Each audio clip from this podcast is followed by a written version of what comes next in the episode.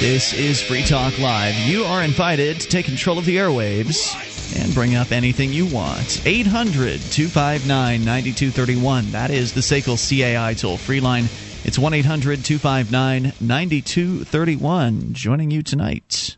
It's Ian. Ademo. And Mark. Now, normally, uh, Dale is with us on Monday nights, and I don't know, he's missing in action, so uh, Damo agreed to come down here uh, tonight and join us. And I'm glad, actually, it, it hap- I'm glad it happened like this because Dale was unable to make it to today's main event.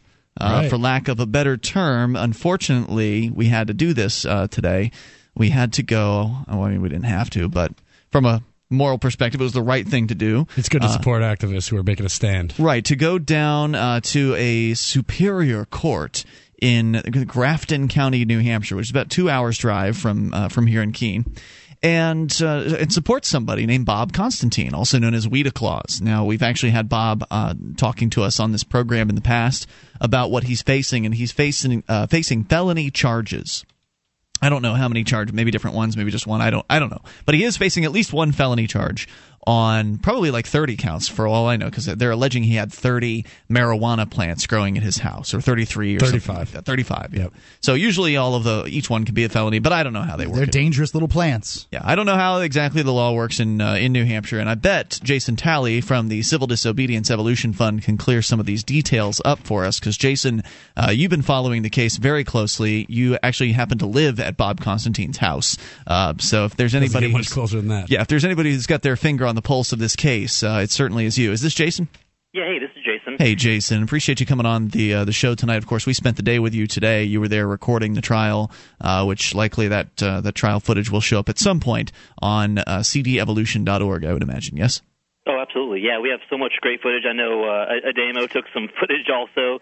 Um, it was great seeing uh, so many Shire activists show up and work very well together as a team. Yeah. Well, this is out of the way too for a lot of folks. I mean, this is uh, for us. It's two hours for people in Manchester. Probably another couple hours as Even well. the folks up there in Grafton is like an hour drive for you guys. Yeah, so. exactly. Yeah, it's like an hour and a half for everybody. And of course, uh, Bob Constantine has been uh, doing this drive back and forth, delivering papers, and you know, finally it's trial time, and it was great to see so much support today. I mean, I saw about 25 people in um, you know in the seats to uh, support him, and then a lot of people woke up early, drove there, and they were doing some sign waving. Uh, there was a sign making party in in Grafton a couple days ago, and um, you know just to get the message out because. Bob has been silenced on uh, being able to say a, a lot of things, um, you know, about uh, the medical use of uh, of marijuana, um, you know, what what the penalty could be, which is outrageous. They could put a peaceful man in a cage for seven years yeah. And uh, charge him uh, or force him to pay over a hundred thousand dollars. Right, and I think that's absolutely immoral. Um, when the, the court does not allow the jury to know what the possible um, punishments are for finding this guy guilty, uh, you, I, I mean, as a defendant, you can't say, "Look, I'm facing seven years and a hundred thousand dollar fine if you find me guilty." The court won't let you say that. It's it's immoral. It's also the biggest tool the state uses against you in, in bargaining, though. You know, they say, oh, instead of facing seven years, do this year and don't worry about it. You know, so they use it as the bargaining chip. But yet, when it comes down to the the rubber meets the road time in a trial for yourself, you're not allowed to use it as the same Right. chip to a jury. disgusting. So- they, they use it on you, but not on them. Clear up something for me, Jason. How many charges is Bob facing? Um, I, Do you know? I don't know. I mean, Okay. I, it, it, it, I, what, it's so confusing because marijuana is on the same drug schedule as uh, any other drug. Mm-hmm. Uh, you know, what some people might consider harder drugs like heroin or crack or coca- cocaine. Marijuana, a plant that goes grows from the ground, is on that same schedule. Um, but you know, and they call it manufacturing a controlled substance, which of course is ridiculous.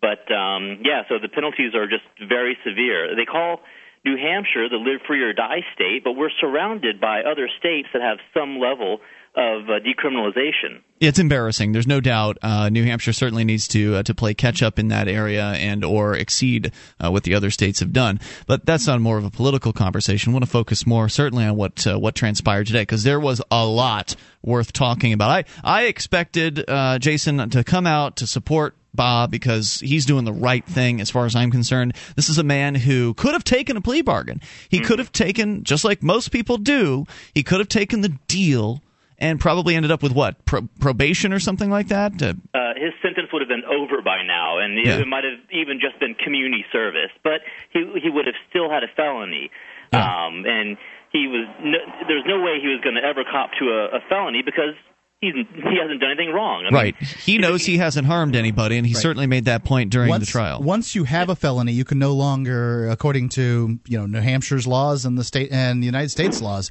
you can no longer carry a a firearm to protect yourself and your family. Yeah, and um, we'll find this out uh, tomorrow when the uh, we'll see. But we think that the uh, the snitch neighbor is going to uh, testify and we've heard some things about uh, this person's you know violent tendencies. And so if you want to you know and, and Bob's place is out in the woods. It's pretty secluded. So you're not going to be able to call 911 I mean nobody really can for protection but you know you have to be able to defend yourself. And to disarm yourself like that uh, yeah. would just make no sense at all. And uh, you know, to some extent, he's doing it because he knows he, like you said, hasn't harmed anybody, and he's literally challenging the the prohibition here in New Hampshire by taking this to trial. It's a heroic, incredibly brave thing to do, and the least I figured I could do was was show up and, and lend whatever of my support I could to the process. But I expected that today was just going to be. I mean, I've been to so many damn trials. I'm used to just sitting in the court and then you know that's that's that showing support and doing what you can to be be there for somebody. Uh, but there was a whole lot more happening today at that courthouse uh, as far as activism opportunities and things like it that. Seems some of the past activism that the guys over Free Grafton there have done, they they were geared up a little bit for us. They were trying to limit uh, our ability to film by putting more notes on the door. I mean, mm-hmm. right right off the uh, right out of the gate we had to defend everything that we, we wanted to do for the for the whole day. Yeah, it was it was pretty crazy today. And, and Jason, you were inside filming the uh, the entirety of the proceedings, so I don't know how much you were privy to of what was transpiring uh, on the outside of the uh, the courtroom. But I certainly want to get into some of that. Obviously, there's a there's a lot to cover here, but the most important part is that, as you pointed out, I think it it deserves repeating. There were over twenty, like you said, twenty five people that showed up today, and the majority of those folks were there all day long. 9 a.m., 8 a.m. to 4 o'clock in the afternoon. We're talking about an entire full business day, and this trial is expected to go for at least another full day, maybe even longer. I, I don't know how much, how many more witnesses this prosecutor has to, to call. Exactly. I think as, as prepared as they were for the filming aspect of this stuff, they weren't prepared for the the crowd number. I think, and I think some of our comments as many of us politely tried to talk to some of the participants on the uh, on the state side or of law enforcement's um, you know, it's starting to take a toll on them. I mean, at the end of the day, they weren't even commenting back anymore. They were just kind of waiting for us to run out of juice. yeah. So, right out the gate, one of the first things that they tried to do was to restrict everybody from bringing in any kind of electronic device. Right, with the same old trick, though, just putting the note on the door, which means right. well, what? They, they had uh, people go through security checkpoints twice. Mm-hmm. Once when you walk in, and once when you walked into the uh, the theater um, room and uh, I've never seen that before. And I've been to that uh, court many times with Bob, and so they and they made you made people put their electronics in their vehicles, which is crazy. Normally they let you just turn off your phone, but they wouldn't even allow for that. So be, they, the reason that they said they did that was because they didn't want the undercover police officers to be filmed. Mm-hmm. Um, and it's funny, a prosecutor, her name is um, uh, Melissa Pierce. She was saying, "Oh well, you know these cops could, um, you know, they could be in danger, and not just because not because of marijuana growers, of course, like Bob, but because of people that you know do cocaine and heroin. So she's admitting that you know like Bob at least, and people that use marijuana aren't the ones that we have to worry about. Now, um, answer me this: Why were undercover cops involved in the first place? I mean, was was he in any way uh, caught in an undercover sting? I mean, he was just growing some plants at his house, right? No, it's just a matter of a, uh, a snitch neighbor um, saying that uh, they found some plants and uh, got the police involved. Good, it's a good question, Mark, and I think that the answer is that it's the New Hampshire Drug Task Force, which is a state agency that focuses on drug enforcement. Uh, were the agents that that were involved here primarily, and I guess some of them have done or are doing undercover work. Uh, we can come back more on the undercovers here in a moment. T- uh, Talley, you want to stick with us? Please. All right, more with Jason Talley from the Civil Disobedience Evolution Fund. This is Free Talk Live.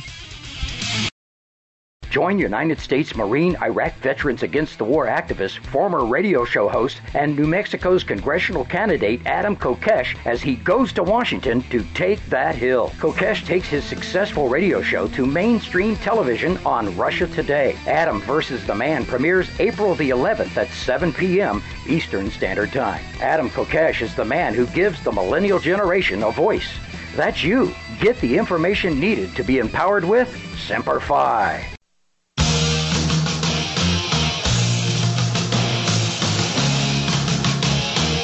This is Free Talk Live. You can bring up anything you want. Just dial in toll free. Take control of the airwaves. 800 259 9231. That's the SACL CAI toll free line. And we are discussing the so called justice system and our personal experiences uh, that we encountered today as we went to support Bob Constantine, also known as Weeda Claus, in his jury trial for so called manufacturing a controlled substance, aka gardening and uh, he's facing up to seven years in prison for gardening this particular controlled substance uh, that we know as uh, cannabis or marijuana or pot. And we'll continue that discussion here in a moment. But speaking of substances, Mark, uh, you can get your hands on some medications. How? Yeah, r- real drugs, as a matter of fact. Um, hey, now, wait a minute.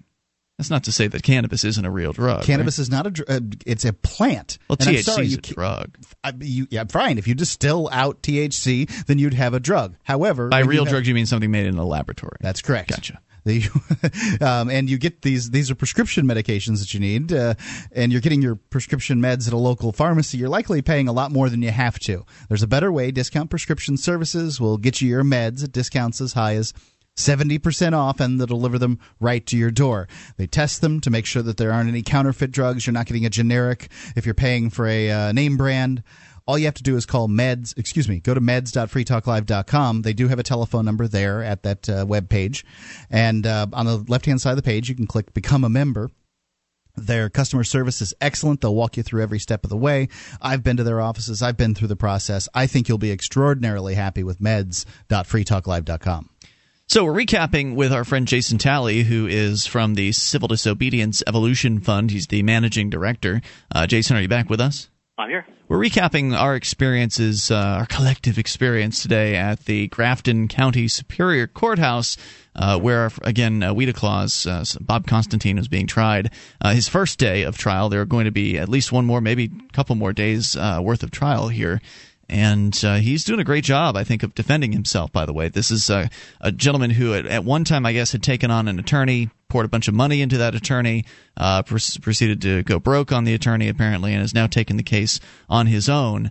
Um, and he's doing, I think, a pretty good job, don't you think? I think he's doing a great job. I mean, like I said, the only one issue I wish that some f- activists would take in the courtroom is uh, the, prosecutor gets up in a courtroom setting and they, they list out the elements of the law in which they're going to prove you're guilty, and it's normally about three to five points.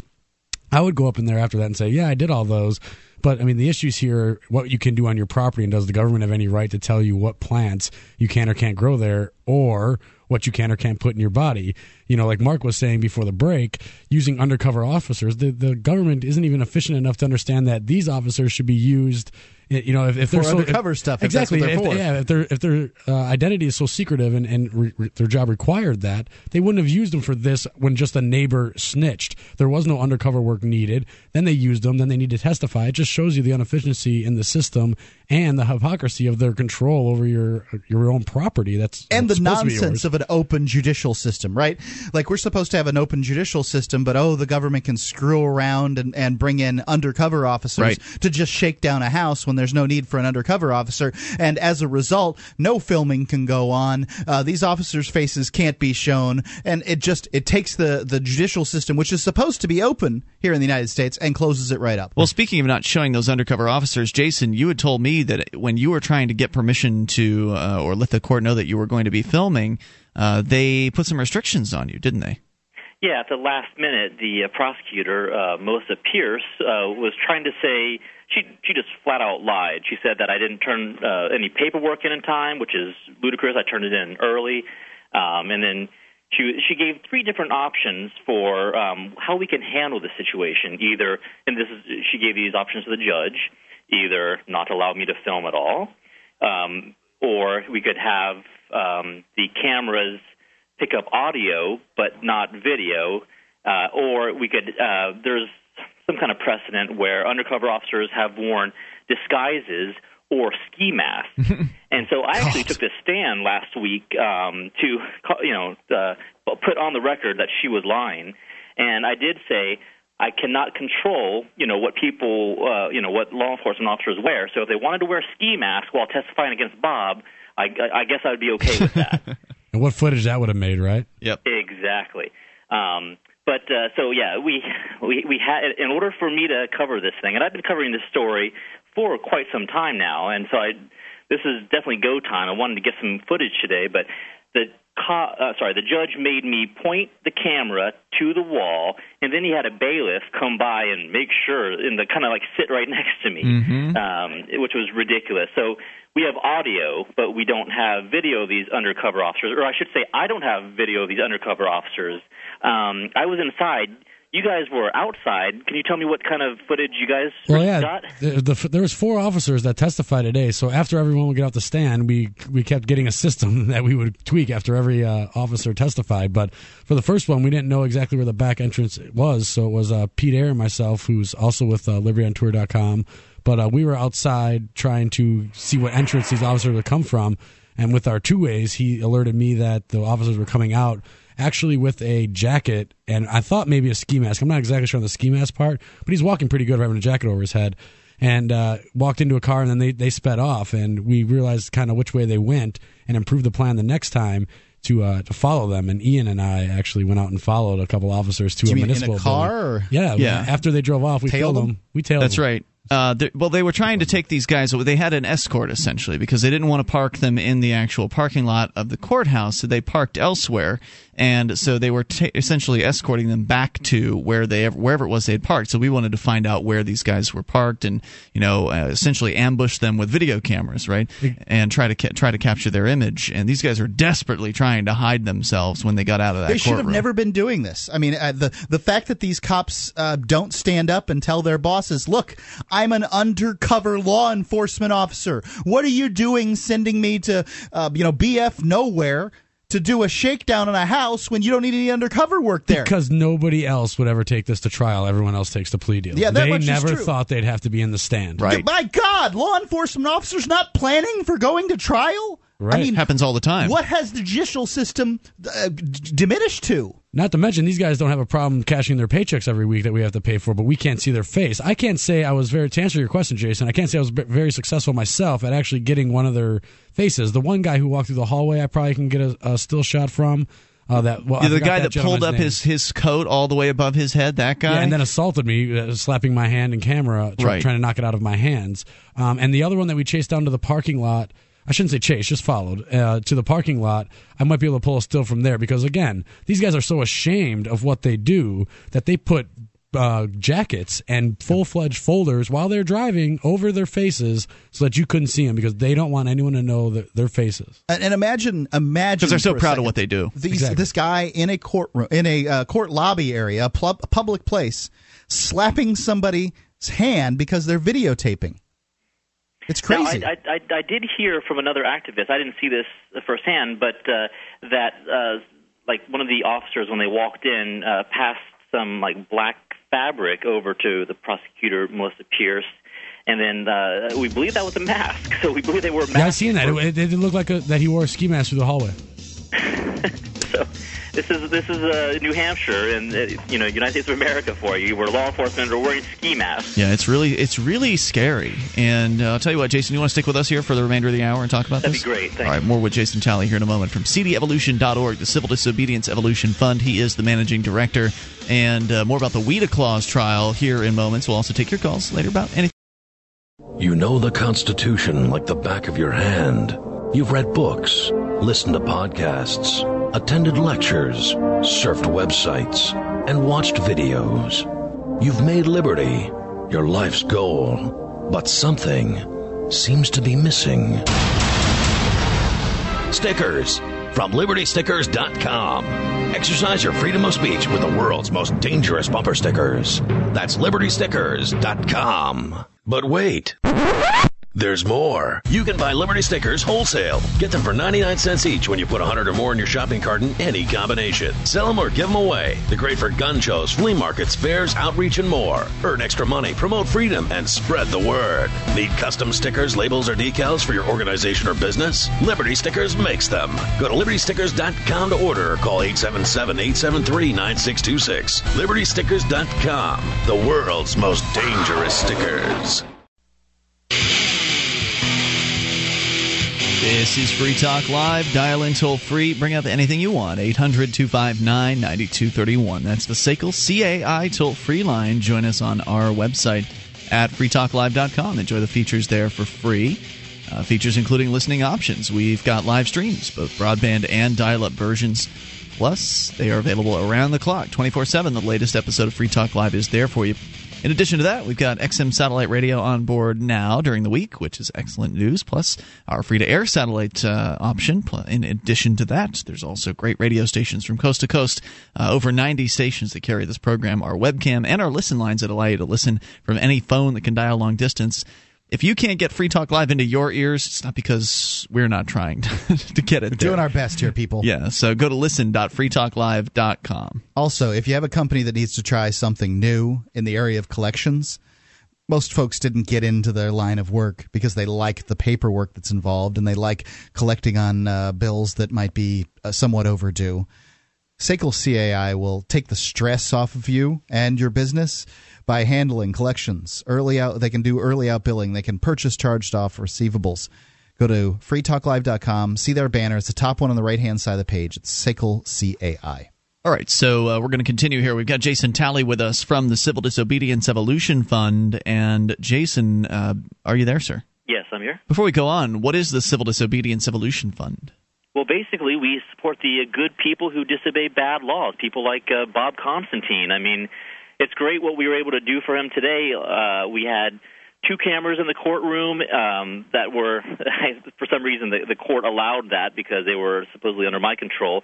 And then uh, I had a, um, my tablet computer, and I was able to live uh, post on the CD Evolution Facebook page, hmm. uh, and people seem to really appreciate that with the live updates. I've got to say, I really enjoyed it. Um, I was able to follow this all day today without, you know, getting my, my butt out of my chair. I could see everything that was going on, and I really, I, I have to say thanks, J- Jason. I know you're not you're not compensated for your time in this in this manner, and I and I thank you deeply.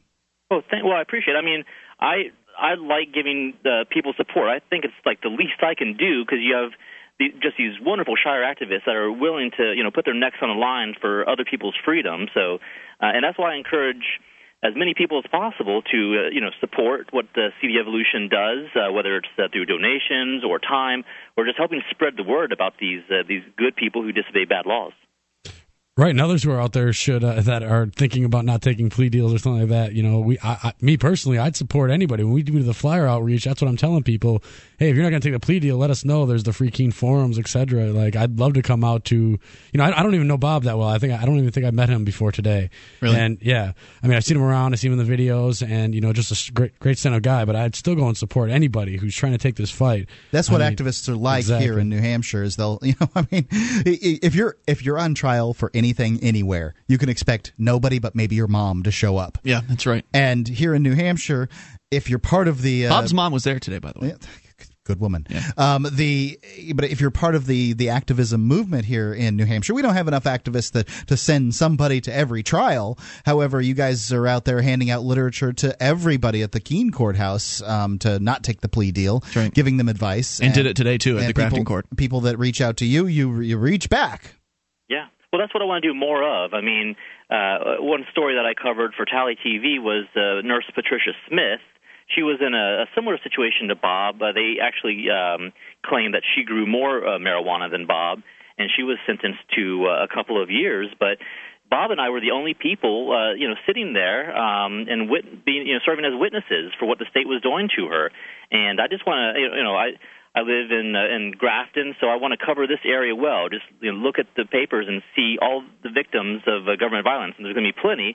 And I want to tell their stories, and I think that's going to be good to uh, you know build more alliances yeah. with our uh, our neighbors and. Um, yeah, and, and I agree. There's a lot of growth that uh, that needs to happen. I, you mentioned there were only a, a, couple of folks out to support this nurse Patricia, and that was you kind of found her halfway through the whole ordeal, and there wasn't really a, much time to kind of promote her story until after the fact, unfortunately.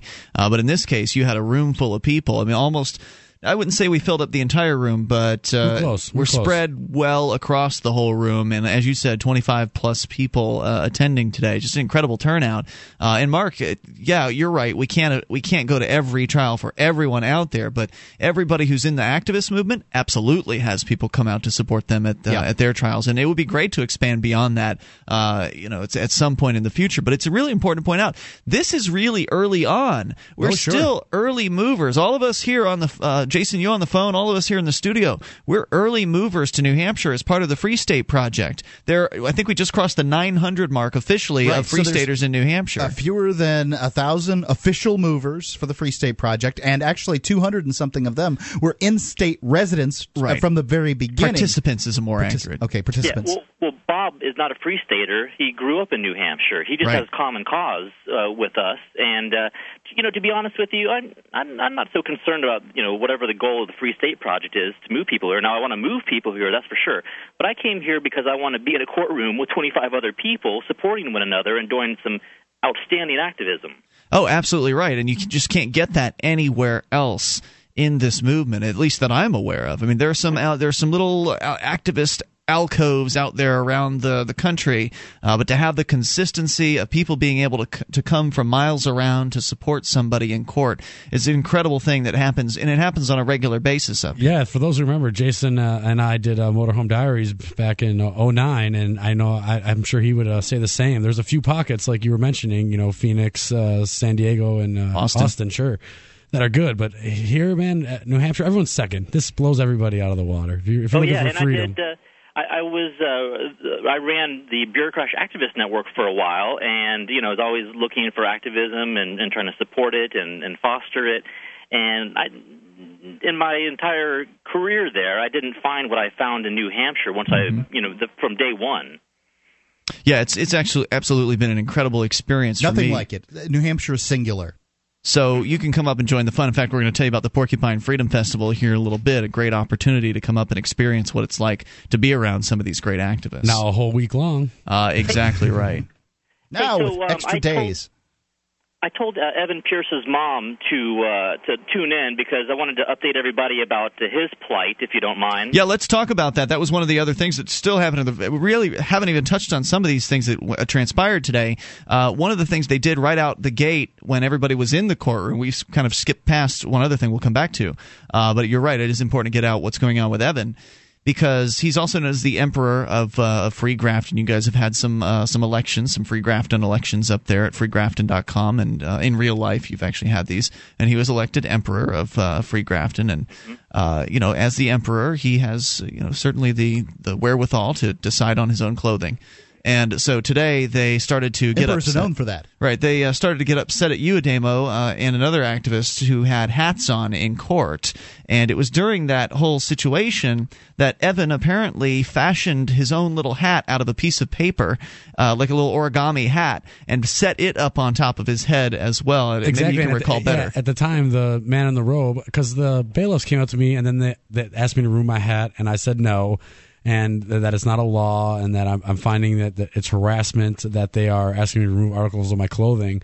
And uh, it's also discriminatory. I'd like to point out real quick um, that if you're, you know, Catholic, you've got one of those little round hats, or Jewish, you got those little round hats. Mm-hmm. Quakers uh, have historically been able to wear hats in courtrooms. Right. Yeah, they didn't care. We brought that up. and this is, right. And this is another great thing of being an active. it's in also room with so many too. actors. Yeah, exactly. Because women women, can, women can wear hats. So I mean, you have a court which is acting in an unfair fashion. Who the heck can respect a court that isn't fair? Right. But that's every, what they're supposed to do. But though every, every state employee today, the bailiffs, then the sheriffs, that they'd call people told me to take off my hat. None of them actually wanted to force me to take off my hat. And being in a room with 25 other activists, all these comments are coming back and forth. So they don't really know who to focus on. Oh on. yeah, They we can't- were not sitting in there quietly when that uh, man in the robe Well, was not in the chambers. Exactly. Normally, uh, you're outnumbered by bailiffs. So when eight guys come up to you and tell you to take off your hat, the one person Yeah. takes off their hat. Now, when these eight guys come up to you and 25 people say, no, why, blah, blah, blah, back and forth, it's, it's you know, it's quite entertaining from our side. But yeah, so they told me to take it off, and then they all waited for the judge to come back, and that's when we had the conversation. Right, and then the uh, the man in the robe comes back in and he addresses you. Well, supposedly he says, "With the gentleman with the hat, please approach the bench." And he didn't give any more specific uh, identifying information. And, and Evan actually walked up and approached the bench with his little paper hat on. Yeah, and uh, so, Jason, we'll come back and tell the rest of the story here in a moment at 800 259 9231. It's Free Talk Live. This Your Family Today tip is brought to you by Nestle Pure Life Water, helping you drink better and live better by providing a zero calorie alternative to sugary drinks. Visit us at nestle purelife.us. When kids are playing, they often don't want to stop to keep hydrated. So send them out with a bottle of water and encourage them to take frequent drink breaks or call them inside for a quick sip. For more tips like these, visit us at parenthood.com slash your family today.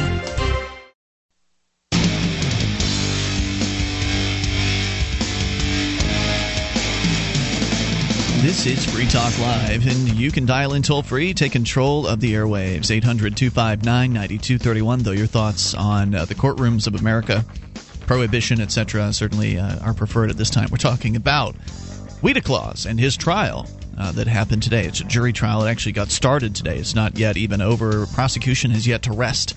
So uh, we're not even halfway through uh, at this point. And it is uh, going on in Grafton Superior Court in Grafton County, New Hampshire, kind of away from a lot of things. Took us two hours to drive up there today, another two back.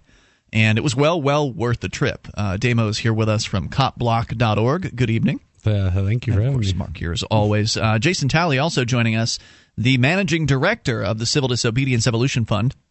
Jason, are you there? I'm here.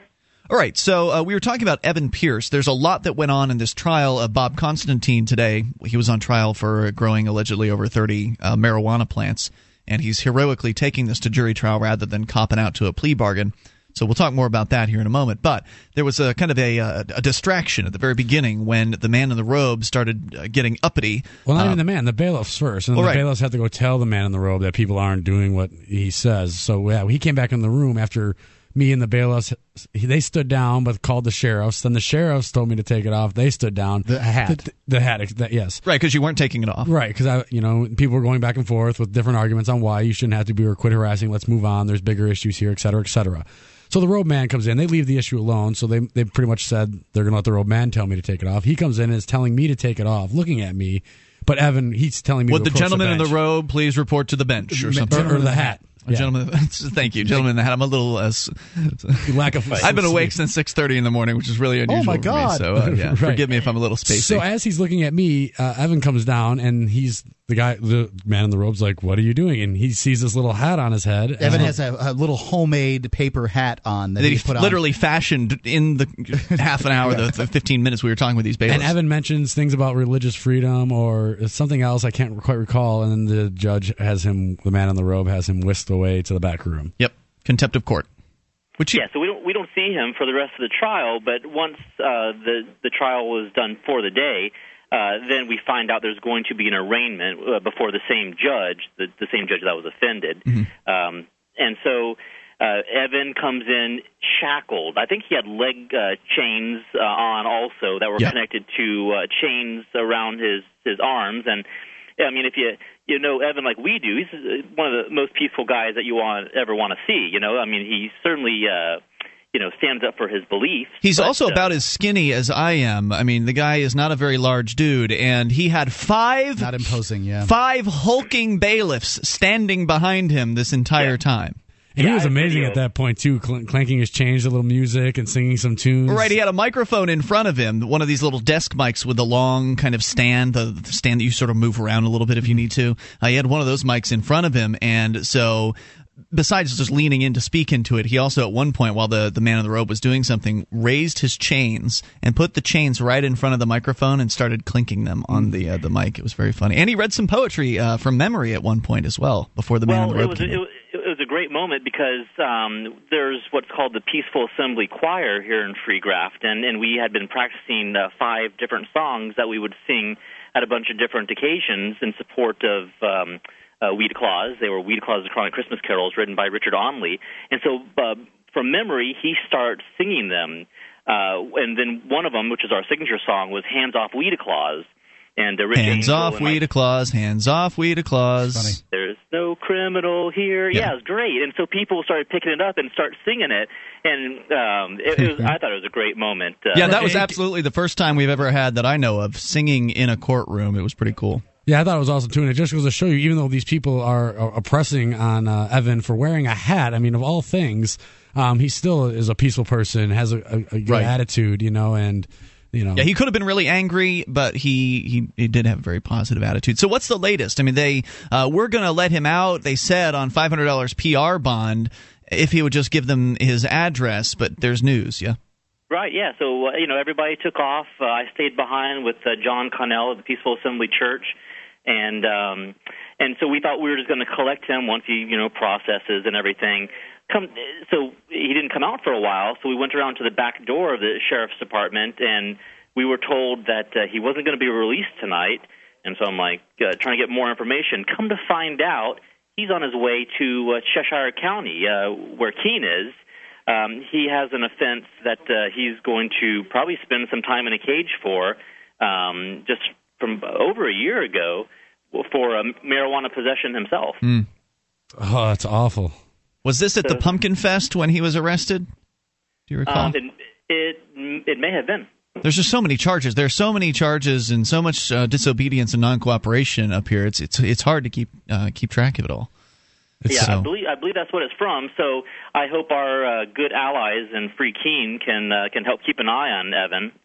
Sure, and uh, and imagine that uh, folks could visit the Civil Disobedience Evolution Fund uh, website at cdevolution.org. I know that's where you were live blogging today uh, on the CD Evolution Facebook account. That's linked to right there at the front page. So people that wanted to keep up to date and will keep up to date tomorrow, because again, we're going back tomorrow. Uh, you're going to be, I presume, live blogging uh, tomorrow as well. Yes. Yeah, I sure will. And I'm also once I get off the phone uh, tonight, I have a video I'm going to upload um, of uh, Evan committing the civil disobedience, and I'll do some write-ups uh, of today. And um, yeah, for everybody, it'll be another late night for me, but uh, I think uh, Bob deserves it, and, and Evan deserves it, and uh, it just the story needs to be told. Well, speaking of telling the story, we've got great resources here in New Hampshire, and it's again early on. This is just getting the we're just getting the ball rolling on this movement. Uh, but you could go over to if you wanted to and, and join over at the uh, the Free Keene forum at forum.freekeene.com and post up kind of a summary of what's going on with Evan to kind of really get the word out to the activists here uh, about what's happening. If you could do that, I'd appreciate it, and then I, I bet the ball will be picked up at that point. Absolutely, uh, but you need to turn on my account. Oh, you should. Uh, yeah, we'll talk about that later. All right. So, uh, Jason Talley with us from the uh, Civil Disobedience Evolution Fund here. Uh, what else did you want to highlight from today, Jason? Because there are a few other things that I think that we can talk about with you off the air. Um, we've, we've spent the whole hour with you here so far. Yeah, well, I need to uh, to bounce anyway, but I just wanted to thank you guys uh, so much for showing up, as well as uh, Pete Eyre. I mean, it was awesome to have uh, you know Free Keeniacs and uh, and the Cop Block team uh, there to uh, support Bob. And uh, oh, I just wanted to say, um, like you mentioned before, it's not over. So uh, Shire activists can make it uh, tomorrow. Absolutely. And- I think it would be best if we could fill the courtroom tomorrow. Instead of having 25 people, it would be great to have 35 or 40 or 50 people uh, show up tomorrow. I think that would make things even more interesting. Right. Also, and I believe there were, the numbers to the courthouse were posted too on your the CD Evolution or your uh, Facebook page there, Jason. So folks can't make it or are from out of state, you know, appreciate a call. Just they could call know. that prosecutor Exactly. Or call the county attorney and uh, demand that they get rid of the charges, right? I think that's important. I think it's important to you know show concern for uh, what what Bob's going through, and uh, you know just just check on his his uh, uh, status and and safety, and uh, you know the more they hear from uh, from from us, I, I think they'll get the message. You know, I think that actually the, the telephone calls are probably the most effective thing that people can do. I I, I think above and beyond going to court because the, uh, the the prosecutors have an expectation that they're going to have people in the uh, the audience that uh, disagree. They're not able to really protest. You can't stand up and say you're a stinking shill for the state. You, One guy did actually stand up in court uh, today, and, and Right, and that's something I was going to mention about the Evan thing is that that man was just asked to leave, Evan when court and that was during court while it was like going on when the real serious right. A guy just spoke happening. up. I mean, he didn't start cursing or anything Right, like right. that, but he he let it be known what he had to say about Bob. So uh, you know, if that when that you know the the the prosecutor uh, you know expects a, a gallery with some ag- agreement and some disagreement um, with them, but what they do not expect is something on their voicemail when they get back to the office saying, "Hey, this is just disgusting. Well, Yeah. How can you live with yourself? You know that Yep. kind of thing." Hey, I think the phone calls are really effective as well. But I mean, if we could, if you could get like 200 people to go into a courtroom, that would be. I mean, think I don't know th- what difference it would make. Quite honestly, Well, you I mean, have for seen one, the you can't trouble in. they had Yeah, with they wouldn't let you 25. Well, at they had trouble with 25 of us today. I mean, 150. I mean, Oh, yeah. Some of these guys would really start thinking about their jobs. I mean, there already are. I mean, 50 people screaming. I'm not saying not to go. I'm J- just saying that I think that it's a huge effect making these telephone calls. Jason, how could people who may be in the uh, the northern eastern New England area who might want to come uh, get the information to do so? If they go to cdevolution.org, there will be links to uh, the Facebook uh, page where it has details about how to get to the court. It has the phone number uh, for the uh, Melissa Pierce, the deputy county prosecutor. And um, yeah, the, the more the better. And you know, one question I like to ask uh, often to uh, you know people that are um, you know, government officials that are harming peaceful people is, you know, how do you think uh, history is going to view your actions? Um, and it's not going to be favorable. I mean, Depends on who writes it. Yeah, well, once we, yeah, well, I mean, I'm starting to meet these people, you know, that uh, who are being caged for, you know, self ownership, you know, for using plants for growing their own medicine, and uh, they're wonderful people, and uh, it's it's a shame what the state's trying to do the, do to them, and it has to stop. No doubt about it. And I appreciate all your efforts, uh, Jason. You really are the uh, the man when it comes to, to covering this stuff. And again, folks can go to cdevolution.org to get the latest on this and many other uh, civil disobedience situations that are you know continuing to develop here in New Hampshire. Thanks, Jason. Appreciate the time tonight. Thank you guys. We'll do another much. recap tomorrow. More coming up. Hour two's next. Free. And now it's time for Larry's Easter Countdown, the part of the radio show where Larry comes out and counts down. 13 more days till Easter Sunday. You know you're ready for Easter when those white pants and pink golf shirts don't seem like such a bad idea. This has been Larry's Easter Countdown. Tune in tomorrow for another Easter message. Veggie Tales presents Twas the Night Before Easter. Get ready to celebrate the season and discover what helping others is really all about. I've been working on an Easter themed musical, Up with Bunnies. We need a star. Cassie Cassava. She's big time. It's an all new Easter adventure full of bunnies, music, and love, featuring American Idol finalist Melinda Doolittle as Cassie. Helping one another. One great big reason why we're here. Veggie Tales Twas the Night Before Easter. Available at Walmart, family Christian stores, and retailers everywhere. Own it today on DVD.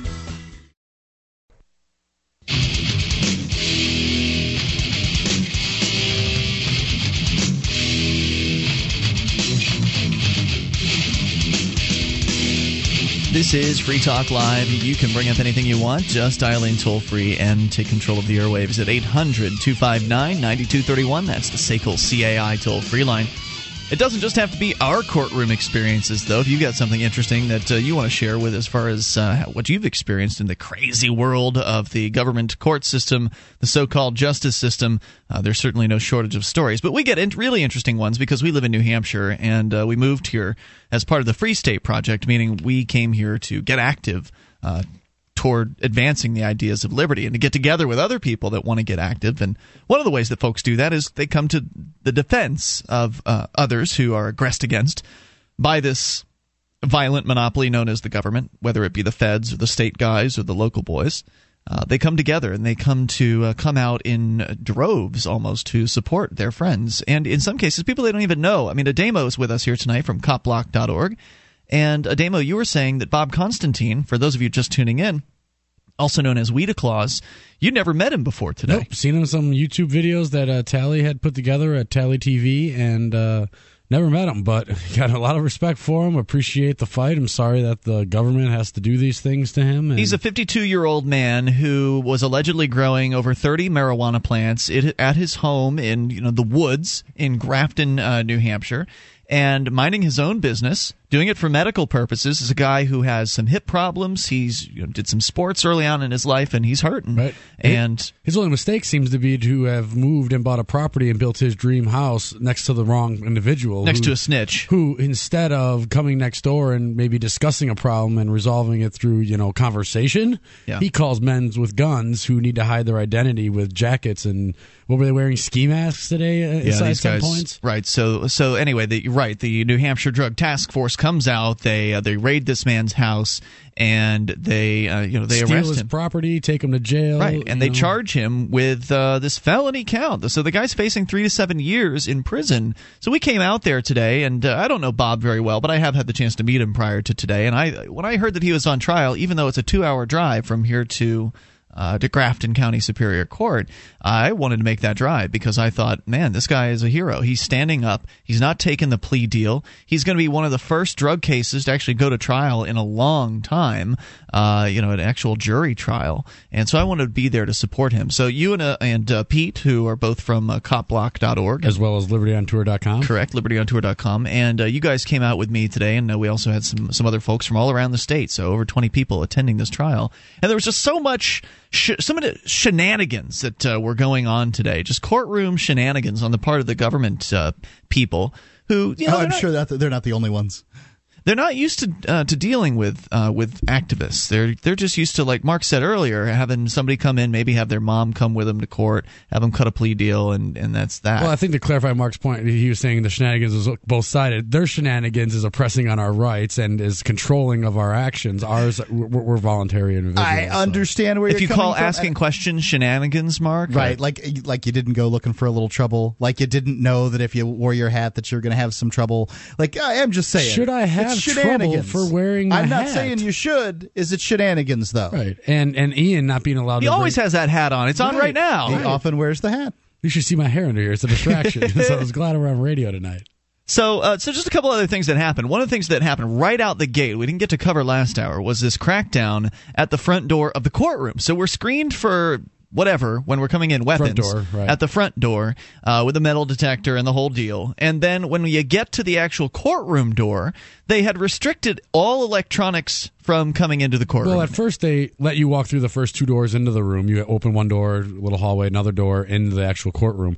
But on that first door, there was a note signed by some judge Right. who claims to be able to make laws after writing pieces of paper down and signing. Right, thou shalt not bring in cell phones and cameras. Right. It didn't say electronics on there. But when you got inside, it did say electronics, and That's he- what they said. Right. The man that that was uh, the bailiff, the, the, the security officer that was there, was uh, wanding people and saying, "You just can't have any electronics in here." And and so as I was outside the courtroom, I'm hearing this from people who'd already tried to go in. Oh, you can't go in there with uh, with that stuff. Oh, really? So I went ahead and, and walked in and figured I'd uh, see how far I could get. And You engaged one of the bailiffs for one of the probably the better conversation I've seen where you and him go go back and forth about how many restrictions on the free press he can give. Yeah, I, uh, I I'm pretty sure Talley got video footage of this because he was, So was already set up with his uh, camera in there, and I walked right up to this you know bailiff who's much larger uh, than I am, and you know basically looked him straight in the eyes and asked him all kinds of questions about freedom of the press, and he was telling me to get out of there and turn around, and you need to go away. You've got electronics because I had my laptop case with me, I had my cell phone as uh, as well, and I had intended to you know be there and to be able to like do do like Jason was, maybe do a few uh, updates on the Facebook to let people know what was going on and and uh, take notes and you know, take care of some emails as well because trials aren't the most, especially when the state's Yeah. witnesses are up there. Bring a uh, and despite popular boring. belief, we all actually have jobs. Right. So I was hoping to get a little bit of work done, and uh, you know, I made the point that I'm the news media, and so I just want to make sure you're uh, you're clear. You're telling me that uh, the news media is not allowed uh, in this in this courtroom. I mean, that was essentially the gist of where I was coming from. But it was it was a long And his standoff. answer at one point was, "Oh no, the news media is loud. Your equipment isn't." You know, Right. like, what, what, what do I use to report? The Right, these are my with? tools. I'm not media unless I'm able to access the media. Okay, what do you want me to do? Draw stick figures here, man? Send them out on the back of a turtle? But yet again, and maybe it was because this man doesn't have the authority to do so, whoever grants all that stuff. But um, he didn't really want to arrest you either, or make you leave, or turn you around to get you to leave. He wanted me to leave, but yeah, he wasn't able to. Sure, actually he wanted make the arrest. problem to go away. He wasn't going to be the one to use force, right? So he called the sheriffs, who then there was probably six or six of them, I think. At I one don't know. There were at least a couple that I was dealing directly with, and they attempted, you know, kind of the same thing. And I was pretty much just standing my ground. At one point, he walked away, and so I walked further into the courtroom at that point. So I actually did gain a little bit of ground because this guy was standing in the way of the entrance. At one point, I did have the opportunity to just walk further in, and so I did. Uh, they then didn't want me to sit down, and, uh, and and eventually, I told them, "Look, if you guys with the guns threaten me." Then I am going to leave because, and I was doing this all in a very loud voice so everyone in the courtroom could hear. And uh, if you guys with guns threaten me and tell me that I need to leave, then I'm going to leave because I am afraid that you're going to, uh, to Use pu- possibly hurt me and put me in a cage. And eventually, after a while, they did end up making the, the threat that they would arrest me if I. Right, if I, I, I believe there. those are uh, Grafton County sheriffs, but Yes. um, yeah, Right. And this is wait wait a second, America. I want you to understand what's going on here. The host of a nationally syndicated radio program with a press badge was told that he could not go into a courtroom with recording materials here in America. Now, please call in. I want you to do it right now. Call in and tell me we have the best system that ever in the world, and this ain't no kangaroo court like they got in Afghanistan. Yeah. I mean, please call in and tell me But that. and actually, it, it was more confusing than that, though, because it wasn't just recording device. The note on the door said recording device, but the individual through the door said any electronics. All electronics. So it wasn't even a, a you know standardized rule amongst the. And I said, look, I, I understand you guys are we doing. could have Sharia law like next week. You got to watch out. We uh, we got to give up freedoms. So they send the clerk in at one point. So after the uh, the bailiffs and the sheriffs couldn't successfully get me out of the courtroom, then they call in the clerk. And so this is like the guy that's in charge. The clerk of court is essentially the head of the entire operation. They then call this uh, you know this scrawny, pathetic uh, guy in, and he d- then attempts to assert his authority over me. And I'm like, well, you know, I don't, I don't know, I don't really remember. It was so long. This whole thing was so lengthy. I don't remember the whole thing. Uh, what happened? And of course, I wouldn't leave on his command either, and he didn't get any headway with me. He tried to ask me if my laptop had a camera in it, and I said, I'm not really sure what all of its functions are, but I can guarantee you I won't use anything like that. I'm just going to use it to, you know, do other note taking sorts of things. And I was, I was trying to let them know that, look, I'm not here to take pictures of your undercover cops.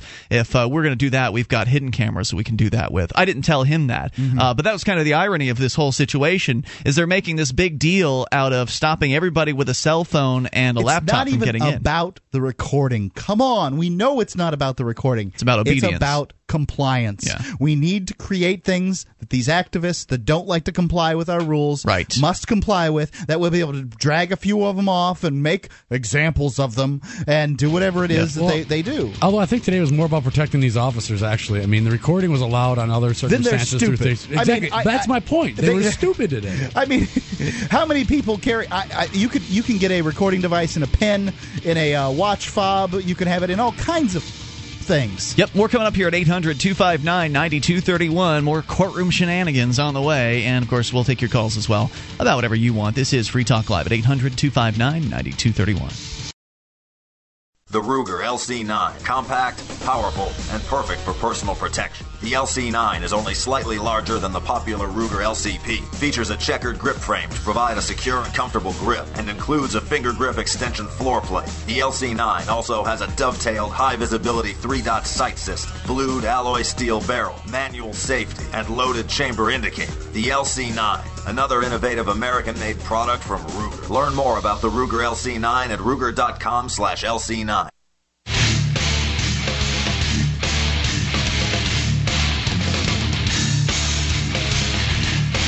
This is Free Talk Live. You can bring up anything you want. Just dial in toll free. Take control of the airwaves at 800 259 9231. You can join us on our website, freetalklive.com. We give you the features for free. Uh, so enjoy those on us. And if you like this program and you want to help support Free Talk Live, you can do that. Go to promote.freetalklive.com. Get a whole list of things that you can do to get Free Talk Live on more radio stations uh, and in, into more ears around the internet as well. Uh, promote.freetalklive.com. How does a cruise to Bermuda sound? How about a cruise to Bermuda with Stefan Molyneux, Wes Bertrand of Complete Liberty, and me? This cruise isn't just a convention on the water, it's an unconference where the event's what you want to make of it. There'll certainly be some speeches and even a debate, but the boat has an ice skating rink, rock climbing wall, miniature golf, and a whole bunch more to do, plus shore excursions. The ship leaves Bayonne, New Jersey in uh, November, but you need to reserve your berth now.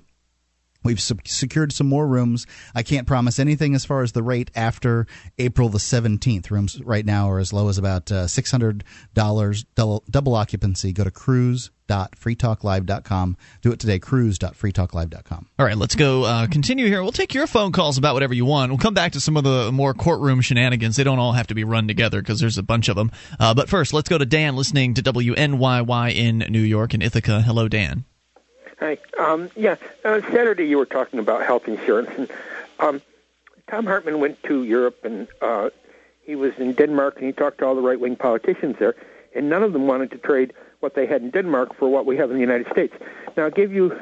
Um, you were talking about this head of Britain's uh, um, health thing that couldn't get uh, their operation, and I'll tell you why that probably is a little more ambiguous in the way you presented it.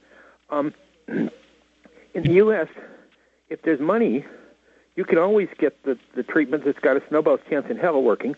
Um, a former coworker of mine just came down. He he collapsed at the pizzeria he was working at, um, and uh, he's got stage four lung cancer throughout him. Mm. And they rushed him right off for chemo and and uh, uh, radiation. And um, the reason his wife has health insurance through the school district. Um, if he were in Britain, they would give this a, a line and say, you know, uh, what's the chances this is going to work? Uh, one in a hundred thousand, maybe. Um, and say, sorry. Um, the same with Carl Sagan. They uh, Carl Sagan got sick with something, and they decided to do a bone marrow transplant on him. And uh, he uh, basically they used enough radiation to kill all your bone marrow cells, and then they give you someone else's.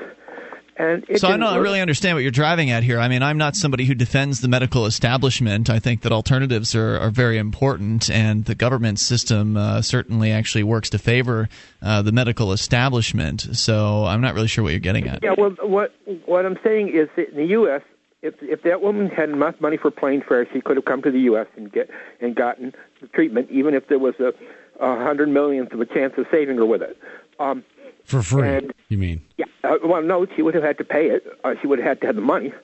What but, you're talking uh, about is a woman who was the director of the National Health Service in, uh, right. in Great a local Britain. director, yes, a local uh, director of the NHS, and she Yeah, died but- waiting uh, for an operation that continued to be delayed, and she never got what she needed, so They- she they said that operation might have had a snowball's chance in hell of working, and that's But don't you think why it's they denied her. don't you think it's Um, strange that they gave the, the preliminary operation for it and then delayed the, oper- the the operation four times? I mean, they could have just said, "Hey, look, you don't have any chance of uh, making it here." you know, at some point, even Warren Buffett's going to be told, "Hell, fellow, there's no chance." You know, right, but they weren't. They didn't tell her that. Um, the fact is that they actually had her in the hospital awaiting this surgery for for many many months, and finally her husband and family said, "Hey, give us our mom back, and we can wait, and she can wait at home." So at least the husband and the wife got a month together at the end of her life in order to uh, you know have time together, and then the you know the My, operation. my point is basically if the if the money is there to pay for whatever here in the United States, they will do it. They will give radiation and and chemo. Agreed. To my former boss, who's got fourth stage uh, lung cancer throughout his body. I would Um, not claim to you that in the United States' system as it exists today, that some doctors will not sell you a whole bunch of tests and procedures that you do not need. Agreed. Okay, you know that's that's what I wanted to present. All right, thanks a. But so, but that doesn't justify stealing, though. Did you hang up? Um, oh, you're still well, there. Um, uh, personally, I would love to have a national health insurance, um, and I'll be 65. Great. And what would you like to do to me who months. does not want that? Um, well, you know, I don't know. Let me ask you a question, a personal question. Um, your folks are still alive. That's correct. Um, are they retired or going to retire? Mm, I don't know when they're going to retire, but no, they're not. Okay. Um, They're about 60. okay. All right. And um, you see, they they supported you when you were an infant, I assume. Um, Mm-hmm. and uh, with without you paying Social Security, um, you would be supporting them if you were paying Social Security when when they do. I am retire. not paying Social Security. And I know, couldn't I he know. support them if he wanted to without Social Security? No, I don't. You do. don't don't pin that on me. Um, no, his question was, couldn't I without it, support them without paying Social Security? And the answer is I you owe a debt to the older generation who who did. Uh, No, sir. I only owe debt to people to whom I am in debt to, to whom I choose to uh, to be in debt to. Uh, well, no, I don't have a problem. I don't have a problem helping people that need help, but I'd like to be doing it on a consensual basis where I I'd actually also like choose to ask it. a question about the older generation foisting its debt, um, as far as the government, upon me and my generation. I mean, the fact is, the generation Yeah. before mine has uh, said, "Here you go. Here's a broken system full of debt. Don't they owe me something?" Um, yeah, well, I blame the Bushies for most of that. Fine, you can blame whomever you want. I really could care less whom you blame. The fact is, do you think that I'm obligated to pay it? Um, well, that I would tend to avoid in my own life. So, um, yeah, I'm, I'm just, um, I, I do feel that you you do owe support to your elderly parents um, if they need the money, and um, if you're able-bodied, just as as they Would you have me harmed if I didn't want to support them? Let's say that they uh, that they beat me uh, when I was growing up. They didn't, but uh, let's say that I don't like them for some reason, and I have my reasons, whatever they are. Do I still owe them? I can understand that. Do I Um, still owe them? I would give you a break on that one. Oh, yeah. you would. Oh, Oh, he would give me a Only the people that uh, have not been beaten have to participate in the national health care system. This should be really interesting to try to enforce. What if they uh, disown me because I was an atheist at one point in my life? Can I have a break then too, or do I still have to pay for their health care when they get older? Pay into Social Security and support all those anonymous elderly But see, people. I don't support Social Security is a theft. racist system that I want nothing to do with. Uh, but Yeah, he's not, gonna, he's not hearing you, He's Mark. gonna- he's not he's even not interested into that one. in listening to what you said. Uh, thank you for the call tonight. Appreciate hearing from you at 800 259 Why is Social Security racist? Why? Because who lives longer? Black people or white people? White people do. Uh, who lives longer? Rich people or poor Rich. people? Rich people do. Who lives longer? Ma- Women. Uh, women or men? Women do. So for every three poor black men that work to pay into Social Security to support one rich white woman, it's a racist, uh, you know, uh, system that that discriminates against people. I Yeah. want nothing to do with it. Yeah, But- and but- yeah, you have no say over your money. So I mean, let, let the I haven't simple paid. option. In, I haven't paid into it for me- five years. What do you want to do? Throw me in jail? Yeah, it's based on stealing, and I don't support systems based on stealing. I support helping people who need help on a voluntary basis. Hey, Veggie Tales. Oh yeah. We've got to do a giveaway. We've been doing these things for the last several days. So if you haven't had a chance to win yet, now you do. Go to 603 dial 603 435 1105. That's 603 435 1105 and you'll win. The Veggie Tales Twas the Night Before Easter DVD. That's right. It's yours. If you call in now, we'll give it to the first caller in at 603 435 1105. More coming up. This is Free Talk. Are you moving to New Hampshire for the Free State Project? Maybe you are already here and need to find a place to call your own. Mark Warden, the Porcupine Realtor, will help you find the perfect property. Do you want a home with 50 acres of land? How about an income producing building? Perhaps a cabin on a lake or a condo in an urban area. Invest in liberty and property. Contact Mark Warden, Porcupine Realtor. See his banner ad at freetalklive.com. Or visit porcupinerealtor.com. That's porcupinerealtor.com.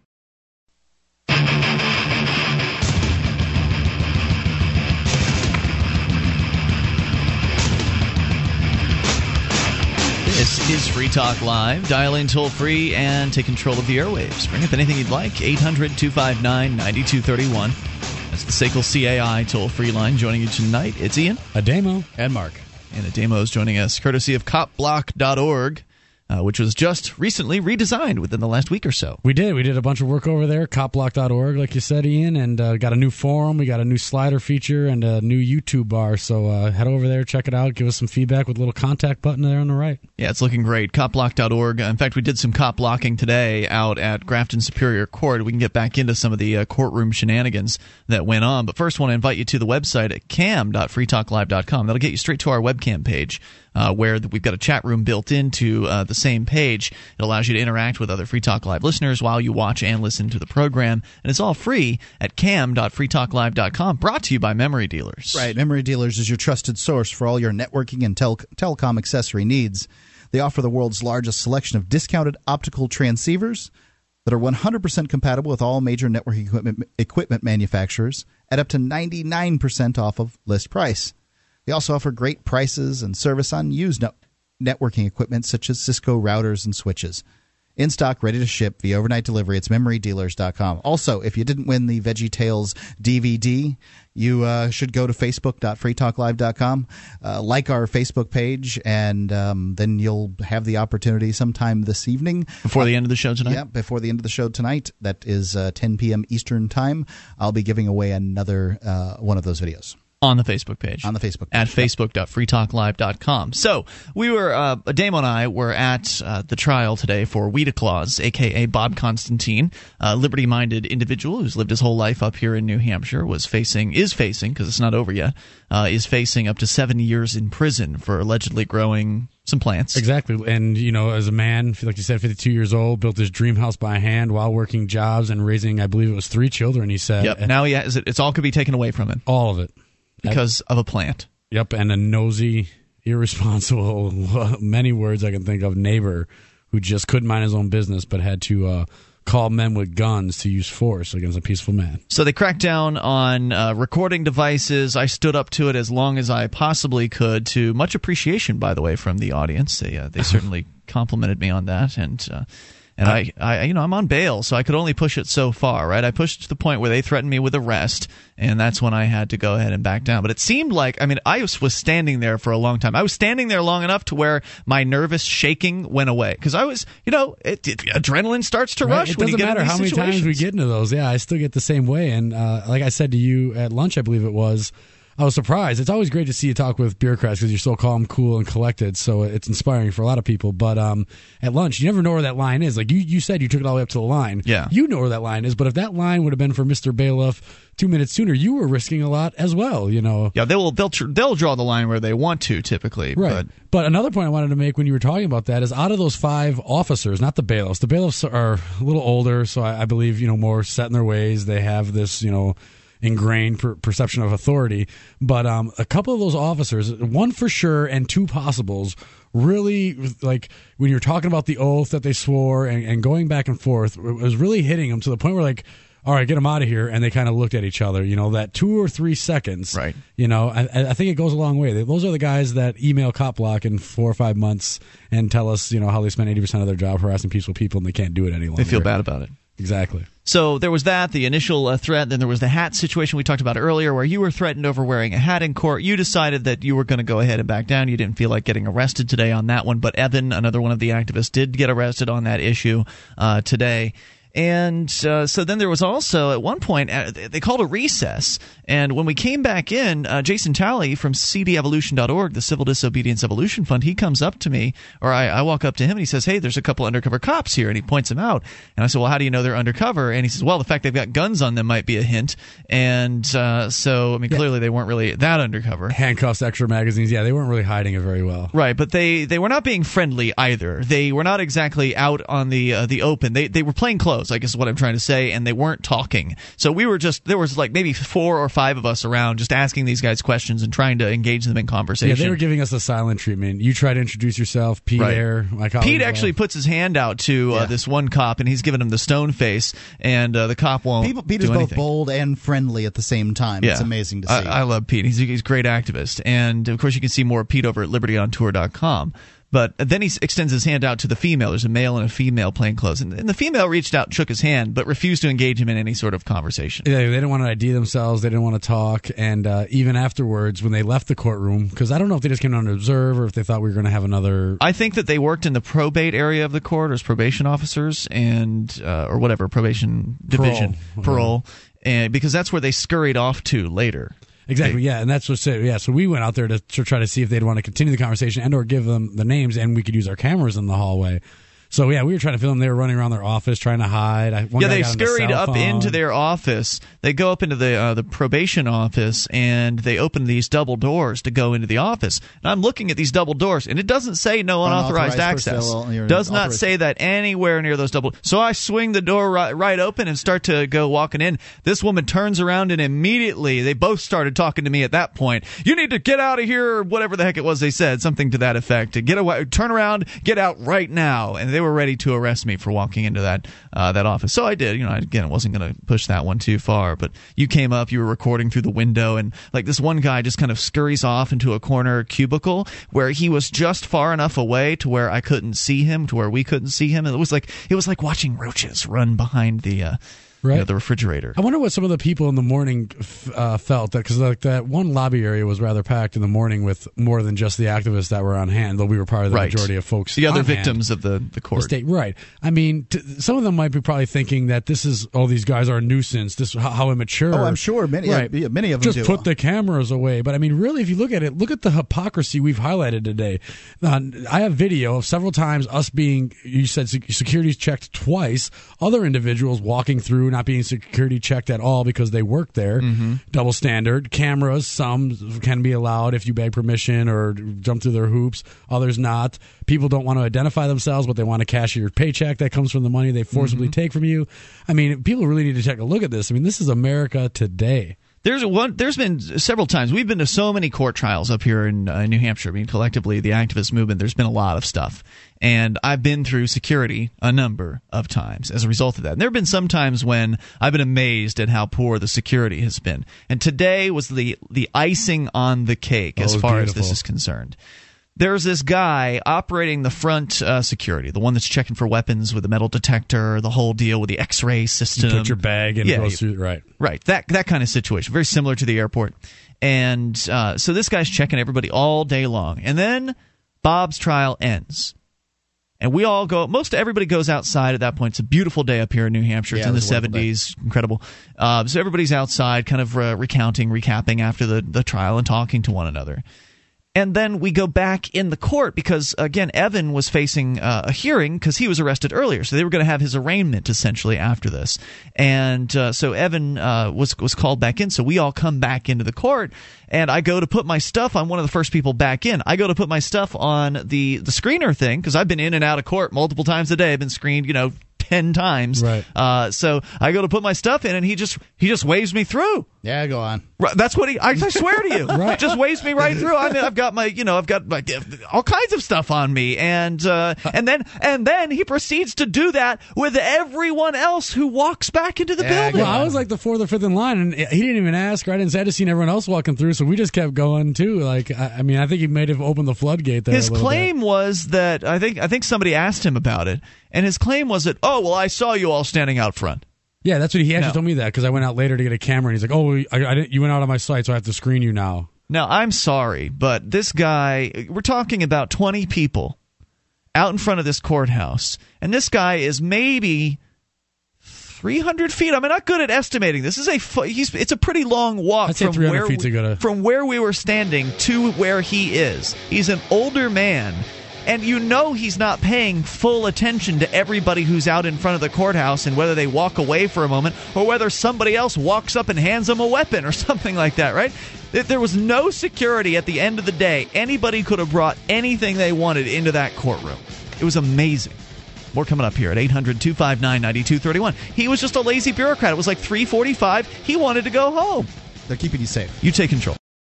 MemoryDealers.com offers the world's largest selection of discounted optical transceivers, including SFPs, GBICs, XFPs, XENPAKs, and X2s that are 100% compatible with all major networking equipment manufacturers, including Cisco, 3Com, Foundry, Alcatel, and HP, at up to 99% off list price. Memory Dealers can also offer customized solutions for your transceiver requirements, including private labeling. Memory Dealers is your trusted source for all your networking and telecom accessory needs, in stock and ready to ship via overnight delivery. MemoryDealers.com.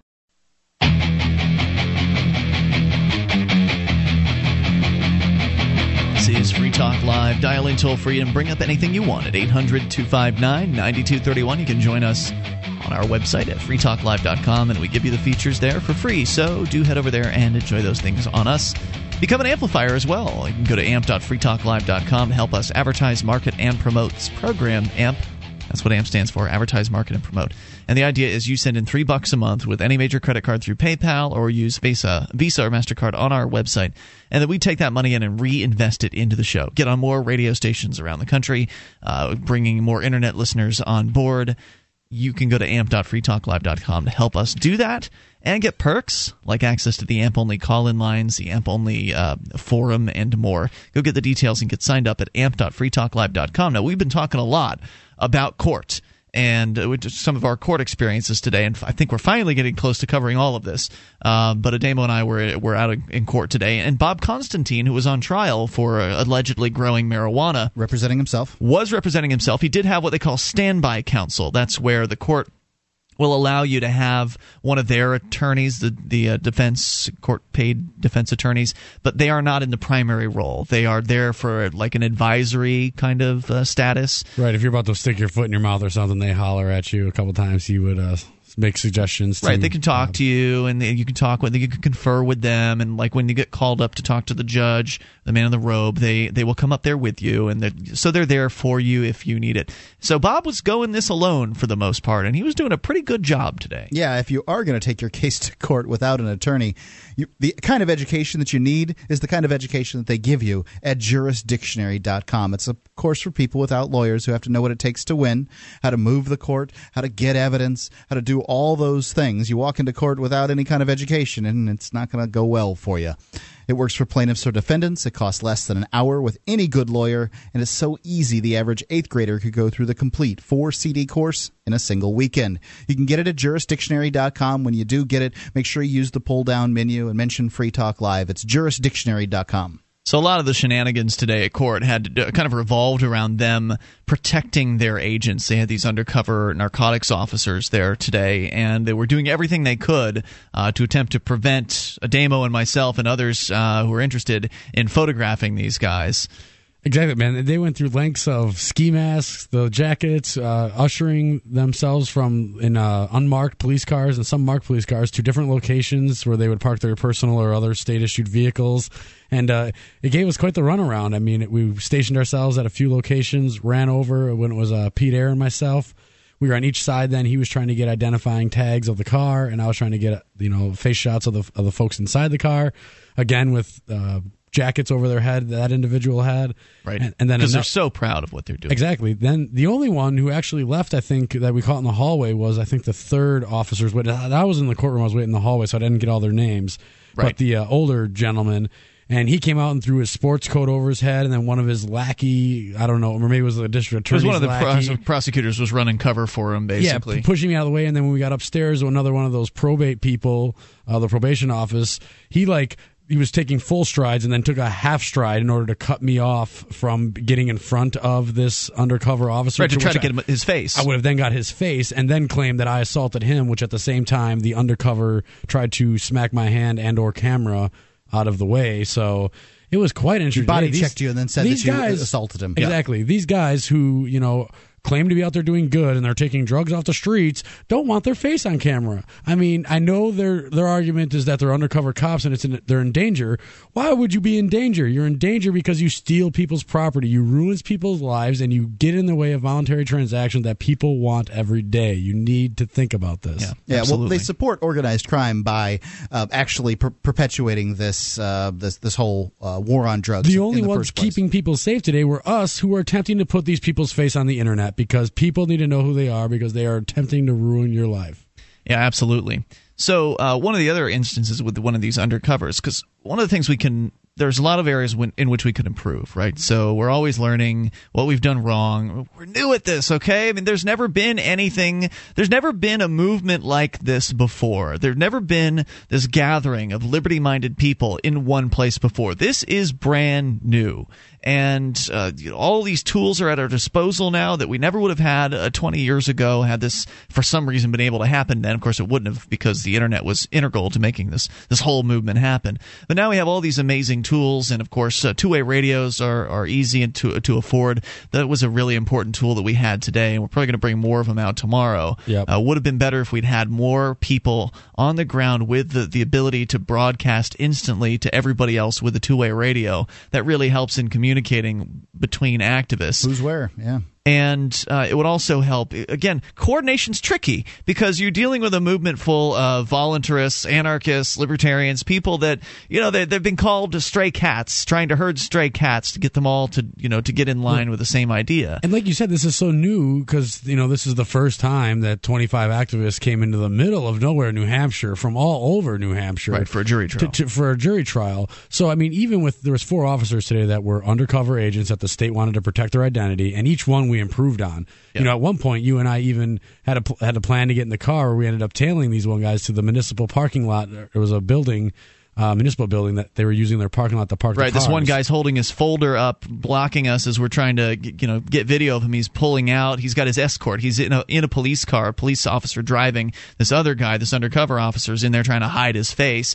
And so we were wondering where are these people going because we'd seen them leave before. So Ademo and I saw them leave. We hop in the in the car and start driving, uh, and you know, essentially tailed them down the highway. Uh, it's about what maybe a mile down the road. Yeah, we got a mile. About a mile down the road, they go to the municipal building, the city's municipal building. They go into that parking lot, let him off. I drop Ademo off the side of the road. He's got his video camera, runs up and, uh, and catches footage of this guy trying to escape. Yeah, I, I blew my uh, my my uh, approach a little too soon because they see me and he was able to get the folder up again, but still. Um, it's sending. I, th- I think it's going to send the right message. I think to the video is going to be pretty powerful once it gets put together. Yeah, I think so. I think I might even get a still frame from it. But just yeah. all the even just a mix of all the different cops that we recorded today, uh, or, you got a lot of great footage of all these cops wearing their jackets on their heads and looking just really pathetic. Uh, just that as a montage is going to be great. Right, not wanting to tell you their name. I mean, clearly they're ashamed. I mean, again, they're going to say it's for their safety, but they need to understand, you know, answer or the question is why are you going to be harmed if your job is so ne- necessary? So, so a lot of these problems that we yeah, I don't want to employ bureaucrats that wear balaclavas. You know, right? I just don't want that. I scary. don't want to employ bureaucrats that wear ski masks. So a lot of the improvement can come in, in I think areas of coordination and having people who are very interested in who aren't so interested in being in the court but still want to be there to help. So somebody that can stand outside and keep an eye on the parking lot for when the cops are coming out or the undercover cops are going to come out and somebody else to stand elsewhere or someone inside with a two-way radio to have multiple people outside of the courtroom observing things and having video cameras and ha- and you know having them ready to go. Because if you tried to get into the courtroom you couldn't get in if you had a camera which meant your camera probably wasn't in the vicinity if you needed it. Whereas having somebody out in the lobby the whole time with a camera would have solved the problem of having a camera unavailable. I mean, uh, even everyone time. just having a camera, or I mean, I know there's 25 of us today, but that that camera not in the courtroom thing is a big deal. We need to get more cameras inside the courtroom. Um, Absolutely. so you know, I don't. I'm not saying today was a day or The when is the courtroom's day. the one thing that they can really control, though. They can't do anything about you outside in the, the hallways. They can't do anything with you, about you outside the the. But the it's building. ridiculous when you think about It the, the, the intention of the justice system. Sure it is. A jury of your peers. I guarantee those are not a jury of Bob's peers. Bob's peers were in the stands today. Bob's peers would let him go home. Bob's peers wouldn't have stolen his property. Um, but that it's in a public building by a public official, ran by public officials, uh, and all these aspects where it's public, except for when we say so. You know, so that's something that really needs to be challenged anywhere. I mean, I, I'm assuming it's going to be New Hampshire first because that's where all the great activists are, but. But we got to stop saying no to that. I mean, this the cameras need to be in the courtrooms. They're an essential tool, and it's ridiculous that they're not, no matter what degree of liberty you're at. You Yeah, know? man, if I didn't have th- five misdemeanor charges and uh, bail conditions, I, I would have pushed it Today, If. I'm not facing felony charges in Massachusetts, Which is why more people Yeah. solves this problem, right? More people up here willing to take risks, and also people that aren't, people that are willing to work in the background and, and support those who are willing to take risks. Every, there's a role for everybody's kind of activism style, but more solves the problem. More people means more people can take risks, more people can over, outnumber these these government guys, more people can coordinate, more people have two way radios, etc. So you can go uh, to freestateproject.org to learn more about it. There was one other quick quick point, and then of course we'll take your calls about absolutely anything coming up here in hour number three. But one other quick point was that you're never able to bring up the punishment at these jury trials. They will prevent you from saying, "Hey, jury, I'm facing seven years in prison for growing these plants." I think it depends on the state, but go ahead. Here in New Hampshire, they will not correct. allow you to do that. And it is And- it is a miscarriage of justice entirely. And so, uh, what the best sign? There were people out there with signs. We brought some signs up, like "No victim, no crime," and we held those outside as the jurors were leaving today. and they also did a sign wave this morning. We didn't quite make it there in time to get a two-hour drive. But, uh, but but after the jur- when the jurors were leaving, we had all these people holding signs. There was one sign that said seven years for gardening." And that was the best powerful. sign there because everyone saw it. It was a huge sign, and all the jurors had to go through the same place to get out today. They all saw that sign, so they know what this man is facing. And they're not saying that in the courtroom, so that was a Right. key. Exactly. So uh, we're still getting the message out, which is very important. More coming up. Hour three's next. You take control. Free Talk Live. How long can you hold your breath? Not long.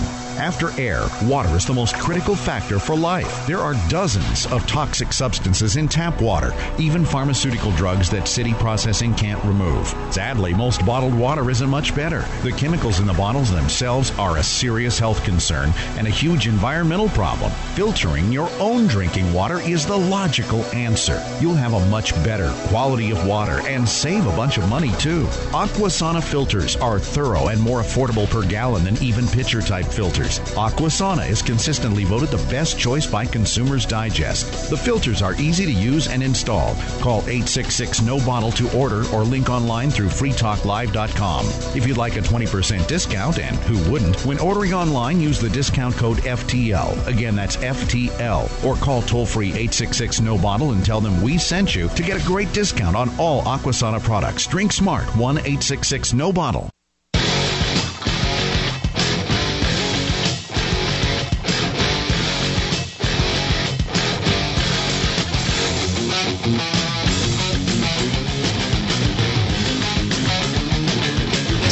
Talk Live. You can dial in toll free. Bring up anything you'd like. 800 259 9231. That's the SACL CAI toll free line. 1 800 259 9231. You can join us on our website, freetalklive.com. We give you the features there for free. So enjoy those on us. Again, that's freetalklive.com. Joining you tonight, it's Ian. Ademo. And Mark. All right, so there's uh, more to discuss besides inside the courtroom stuff. That's where we've been focused on for the beginning two hours of this program. The Weeda Claus trial continuing tomorrow. Uh, I know I'm going back out at Demo. You coming back I'll out? be tomorrow? there. All right, we're going back out tomorrow. We'll have an update for you on that with uh, Jason Talley from the Civil Disobedience Evolution Fund tomorrow night.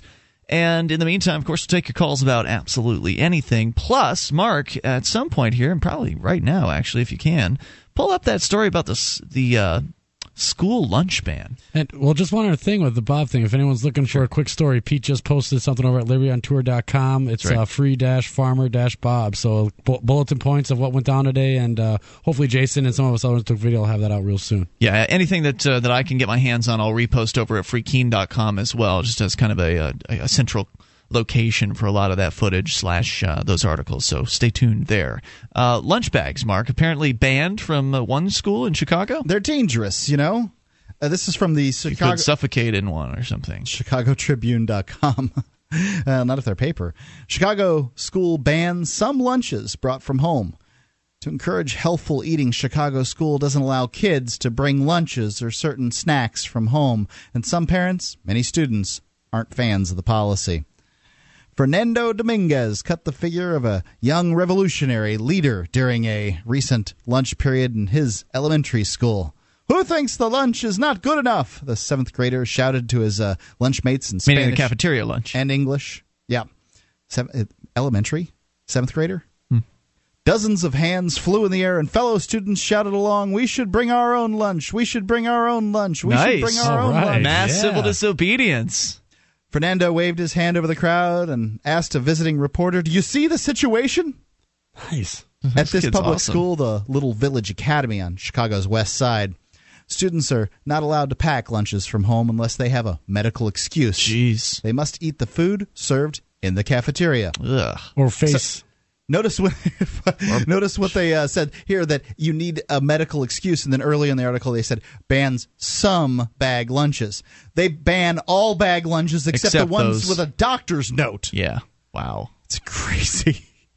Principal Elsa Carmona said that she intended to uh, what what her intention is is to protect students from their own Oh, unhealthful food choices. For the children. Nutrition wise, it's better for the children to eat at the school, Carmona says. It's all about the nutrition and the excellent quality food that they're able to serve in the lunchroom. Our food is the best, and that is why we will force it down your throat. Because it's, not just the best in the market, and you won't have to voluntarily choose to eat it. It's so good that we're just going to ma- make you do it. I highly doubt they're serving anything different than what I had in high Yeah, school, which wasn't me that long ago. Which also reminds me a lot of what I eat while I'm in jail. So Cheap, cheap carbohydrate filled slop. I remember when I was in uh, government high school, they actually served French fries every single day. Yeah, they had a You French- could order them a la carte and order as many fries as you wanted. They had a French fry and hamburger line that sometimes subbed pizza, but they had the, the basically the healthy line, Mm-hmm. uh, the sort of normal meal line where you could get uh, something that uh, you know, like I said, the har- carb- carbohydrate slop with lots of salt in it, or you could get the hamburger and pizza and French fries line. Yep. And what does this mean for the families that are like vegan or you know vegetarian? I Here, have a salad. Yeah, well, they say they say here that it, if they have an allergy, and I imagine if you're a vegan, that you probably care enough to go to the doctor and get a doctor's note to claim that you have an allergy to I don't know things that moo. Well, some of them have salad bars, so that's probably what they're. It could be. I don't know. I mean, it's hard to say. What what I see the pictures here is nothing different than what I got served. In While I the was school meeting in over one of the issues, 1985. a doctor's note would be like, uh, "I have a you know a metal rod in my leg because of an accident. You know, I, I'm I need certain access." You could Um, have- my you know my beliefs of not eating meat or wanting to choose some sort of alternative diet. It, like, what is the doctor going to say? Yes, he can eat what he wants here. It could go, go to school. The, the, well, the fact is, some people have uh, tree nut and uh, peanut uh, allergies and things like no, no, that. those I understand. That's why my question was, what do they do about the people who it's not a medical condition; it's nearly a preference. Yeah. You know, then it's it's it's subjective again. they can eat. They can eat green beans. Serve on the school. Carmona said she created the policy six years ago after watching students bring bottles of soda and flaming hot chips on field trips. Six years ago. This is not new then. I, apparently, it's not, but it's a new article. Wow. Um, although she would not name any other schools that employ such practice, she said it's fairly common. A Chicago public school spokesperson said that she could not say how many schools prohibit packed lunches, and She that couldn't the say. decision is left to the judgment of the principals. Hmm. While there's no formal policy, principals use common sense judgment based on their individual school environments. I will pass the buck because I don't want to be responsible for answering this question, so you figure it out, reporter. Or I didn't even know this was going on, as- Yeah. as, it's at the discretion of the principals. In this case, the principal is encouraging the healthier choices and attempting to make an impact that extends beyond the classroom. Mm. It, by, it- by the way, really, do you think that the one meal a day that kid most kids eat at school? Mommy, I want to eat more like I had at school today. right? Can you? Can you? Can you make me some of that square pizza with this with the cube pepperoni? oh man, having Veggie. Mac? Huh? No, no, Veggie Mac. Whatever. The disgusting stuff that they serve you. Good Lord. There's no formal pom- policy. Principals use common sense judgment based on their own school's environments. Any Right. school that bans homemade lunches also puts more money in the pockets of the district's food provider. Sure enough. That's uh, Chartwell's Thompson. The federal government pays the district for each The local monopoly provider. free or reduced lunch taken, and the caterer receives a set fee from the district per lunch. How did the parents let this happen before? Like the children are the ones standing up and throwing the food around on the What are the parents going to do? Stop what do paying they care? taxes? I mean, they Go to the PTA meeting? I mean, uh, there's better than doing nothing. I mean, you I let the you suppose. let your seven what was it seven year old or seventh Seventh grade or grader. something so like to a twelve or something like you, come on people. I mean, you, I'm gonna make my child's lunch. Like, is there anything like my mom used to make my lunch every day? Like, I have to say, I'm pretty excited about this. Fernando, what was his name? The- Yeah. The, young gentleman that was Standing lead- up and saying, "We ain't going to take it no more." Right, he's leading the uh, the opposition in this case. But what brought the reporters to the school in the first place? They mentioned that he was uh, addressing this whole lunch I- room full of kids. I have read the whole article, and I have no indication as to Yeah. what brought them, you know, brought it to their attention. It's been six years, and I have no indication. maybe it would be awesome if you like emailed them or something. Yeah, maybe it- it's this young man. I don't know. Could right. be. or how because you would figure if the school didn't call them, right? the school didn't say come in and look at our uh, you know horrible lunch program that is subjective. Well, it just takes one person. I mean, it, it just to inspire other people to do something like bring their bag lunch from home. It takes somebody to stand up and to say something about it, to bring attention to the issue, and to encourage those folks, and maybe lead by example, and and to you know. Can you imagine Fernando brings a bag lunch from home and is taken away by the principal or by the school's aides off to the principal's office and you know suspended from school for for a few days. And then maybe the next day five other people do the same thing and then 20 other people do uh, the same thing the day after that. I mean it, it could happen. We had something like that happen here in keene new hampshire with the, the 420 celebrations where first it was two people smoking pot in central square and then it was like five and then it was eight and then it was 20 and then before you knew it, it was 100 plus people Exactly. Yeah. what do they do then? Are they going to ban all the kids from school? Of course not. Yeah, I also did. Would be the end of that policy. You know, the school, the kids are in school for what six, seven, eight hours a day, something like that. Then they get out and they, you know, they, they can they can stop off at some 7-Eleven or something like that, Sure. and get whatever Coke and Zoom Zooms and Wham Whams they want to buy. So this is just a way to shove money into the pockets of uh, politically connected organizations. Great point. At the discretion of the principal too. So all you got to do is grease the principal because the, the principal is the one responsible for en- enforcing this law. So it probably doesn't have to get to the uh, scenario Ian gave, but it probably will be resolved with just this. Luckily, Maybe. This is a fundamental infringement on parental responsibility, said J. Justin Wilson, a senior researcher at the Washington based Center for Consumer Freedom, which is partially funded by the food industry. Which, you know, I suppose that matters if you think that people buying the food they want is bad, right? Yeah. I don't know. Government knows best. Just eat whatever they tell you. 800 259 9231. And that kind of does send that message, doesn't it, to, to young people? Look, we know what's best. Don't have your mom and dad make your food for you. We'll handle Well, it that. sends a message to the parents saying, "We got this. You can continue, you know, not having to worry about something else in your mm-hmm. child's life."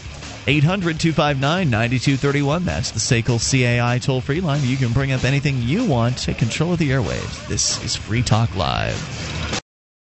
Liberty Maniacs is the largest online Liberty brand, featured the most comprehensive selection of original posters, stickers, apparel, embroidered hats, and over 100 different products from around the world. From hilarious satire to hard-hitting artistic commentary, Liberty Maniacs is devoted to outfitting the Liberty movement with intelligent, eye-catching, and fashionable gear that expresses your personal dedication to liberty. Best of all, Liberty Maniacs offers a no-hassle money-back guarantee on all products. LibertyManiacs.com. Wear something worth saying.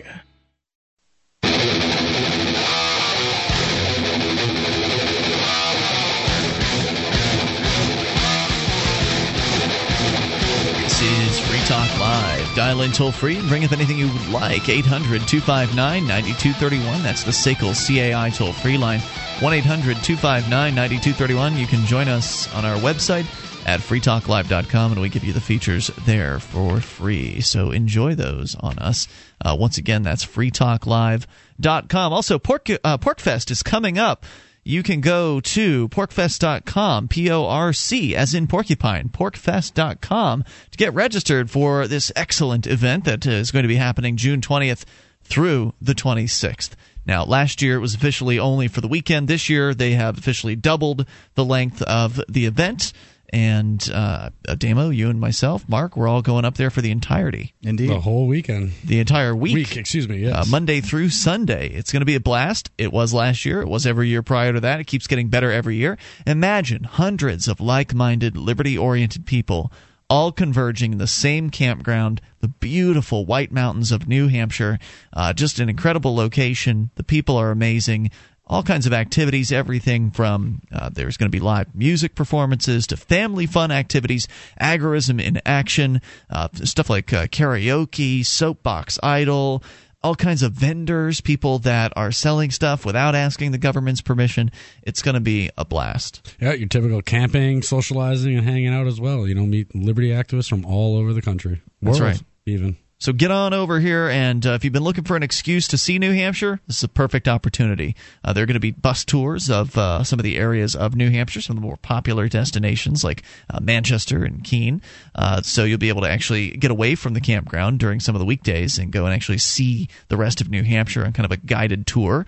Uh, I know that our, I think it's our very own JJ, our Thursday night co-host, will be providing the said tour, I believe, of Keene, and I think they're doing some kind of a tour prior to PorcFest, like the week prior to, people Hmm. kind of touring around the, the state and staying over a night or something like that in different places. Everybody that I talked to that is uh, thinking about coming to PorcFest. I encourage them to come sooner or stay a little later to check out your local, you know, uh, Manchester, Keene, Grafton area. Yeah, you want to see the places that you might consider moving if you're considering moving. Absolutely. So go to porcfest.com, get registered. The registration fee is all of 30 bucks. Now, obviously, your camping is going to be a little bit more on top of that, so you, you have to figure all that out. And of course, you'll get the details on where the campground is and, and how to get in touch with them over at porcfest.com. Use our discount code, though, to save 20%. The discount code is Free Talk Live. Just run it all together as one word. Free Talk Live to save 20% at porcfest.com as we go to your phone calls about what you want. Captain Ned is in Florida. Captain Ned, you're on Free Talk Live with Ian Ademo and Mark. Hey, gentlemen, good evening tonight. Hey, Ned. Hey, man, uh, bless your little cotton socks, like we say down in the southern uh, several states. Where, where are your constitutional attorneys for the uh, warfare you're fighting up there in the courtrooms? That's a great question. I've been asking that for a while. the last well, couple hey, battles. let me, uh, uh, not to interrupt you, Ian. That's Ian, right? No, this is Damo. All right, not to interrupt you, but let me make a Captain Ned call to uh, the several states. For all you uh, long-haired, gray-haired uh, constitutional attorneys in New York, Connecticut, Rhode Island, Massachusetts, you know, kiss your 17, 18, 19-year-old girlfriends goodbye. You know, tell your wives whatever you usually tell them, and head up in a big limousine convoy up to New Hampshire and help these boys out. well, that sounds great. Yep, and they certainly Well, could you use know, help. yeah, well, yeah, uh, uh, let me let me read you a little something, a little uh, something you slip behind your license. This is from a constitutional attorney in the northern tier states to law enforcement. Get your pens out. My attorney has instructed me not to talk to anyone about my case. I will not answer any questions about my case, nor will I respond to any accusations. I've been instructed to observe my Fourth, Fifth, and Sixth Amendment guarantees. I request that my counsel be notified prior to any search, examination, identification, test, or confrontation of any kind. Finally, to law enforcement, prior to his being notified, I do not consent to any of the above. What do you think? I think that's pretty good. Now, uh, Ademo is here from copblock.org ton- uh, tonight, and Ademo, you've got a lot of experience dealing with the police, and in a lot of cases, most people don't. So, having a note or something like that describing similar things that uh, Captain Ned just suggested to hand to the police, what do you think about that for the for a tactic for somebody that may be a little bit intimidated by actually asking questions and uh, dealing with the cops? I think that's that great, especially for a scenario in which the cops are sprung on you, meaning where you're pulled over. It'd be nice when they come to the window, um, hand them a, your, your driver's license if if need be, and that card, and that you end that there. Let the man bring you back your ticket and go about your way. Especially if you haven't filmed police officers before, or have you don't have the ability to film police officers at the time. Just get it out there, end it. Uh, you know, we just did a revamp at copblock.org, so we've approved the things that we had there. But one of the things we're looking to expand is to bring a resources page, and this is actually on the checklist. So we're hoping to be able to provide that at copblock.org in PDF file. One of the things you might be able to do there, uh, Captain Ned, is drop by copblock.org and then click into the forum uh, because you guys just started up the forum and it's tough starting up a forum from scratch. So getting people the uh, you know the incentive that they need to come there and to experience whatever that level of community will be, hopefully in the future, you need to start somehow early on and get people to post things. So something like that, I think, might be a useful post. Like you know, you just read that over the air, Captain Ned, but most people are in their car probably right now listening, uh, so they may not have the ability to transcribe. Whereas if you were to go to the copblock.org, go to the forum there, you could just jot that all down on the forum, and then other people could kind of chime in and you know Yep. add into that. And the, for the quick URL, people that want to go to the forum, it's copblock.org slash forum. So You know what, guys, man? I'm, I'm mostly locked back into the abacus days, but one of these uh, high tech uh, citizens of several states, somebody can transcribe that. But anyway, let me let me go down. a They record can, but you know that's passing the buck, and uh, usually it's it's not as good of an idea if you didn't come up with it. So if Okay, maybe they will, I maybe they won't, Captain Ned. What's the I other hope they issue? I agree with you.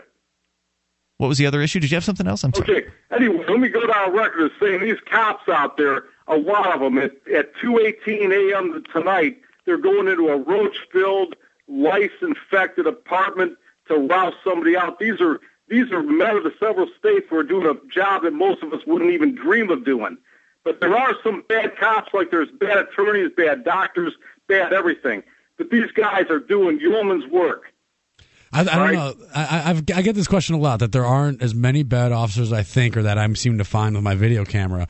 And my answer to that is it's the institution. Their job is forcing them to do bad things. The officers today who stripped us of our electrical gear, recording gear, were bad cops. They're probably not bad people, but their job. They probably love their families a lot. You know, Well, gentlemen, let me interrupt just one, and I'm over they and probably don't starve their this. dog. No. I'm over and out after this.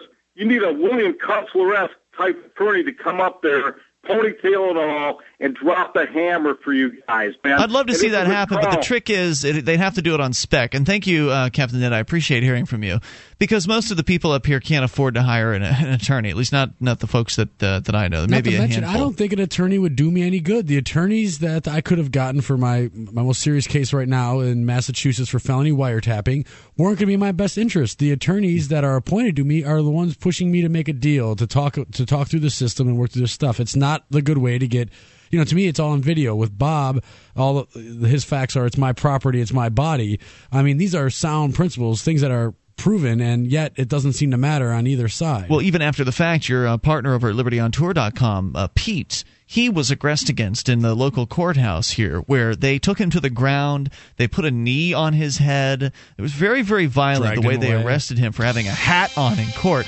Charges ended up being dropped. And that's basically the state admitting they have no case. They did the wrong thing in this particular case. You'd think with a case like that, an attorney would jump all over that and say, all right, countersuit, civil suit, we're going to make some money off of this, going to get the state, going to teach them a lesson, give them a little spanking. There's plenty of attorneys that know about it. Pete has approached a couple liberty oriented attorneys, and they basically told him, yeah, there's not much we can do.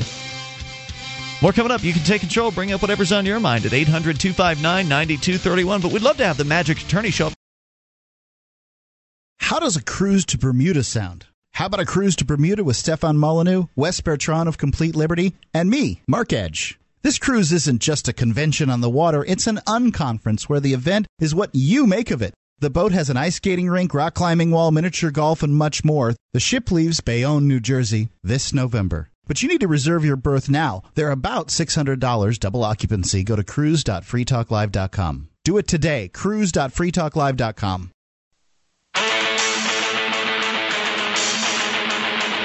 This is Free Talk Live. Bring up whatever you'd like. Dial in toll free. Take control of the airwaves. 800 259 9231.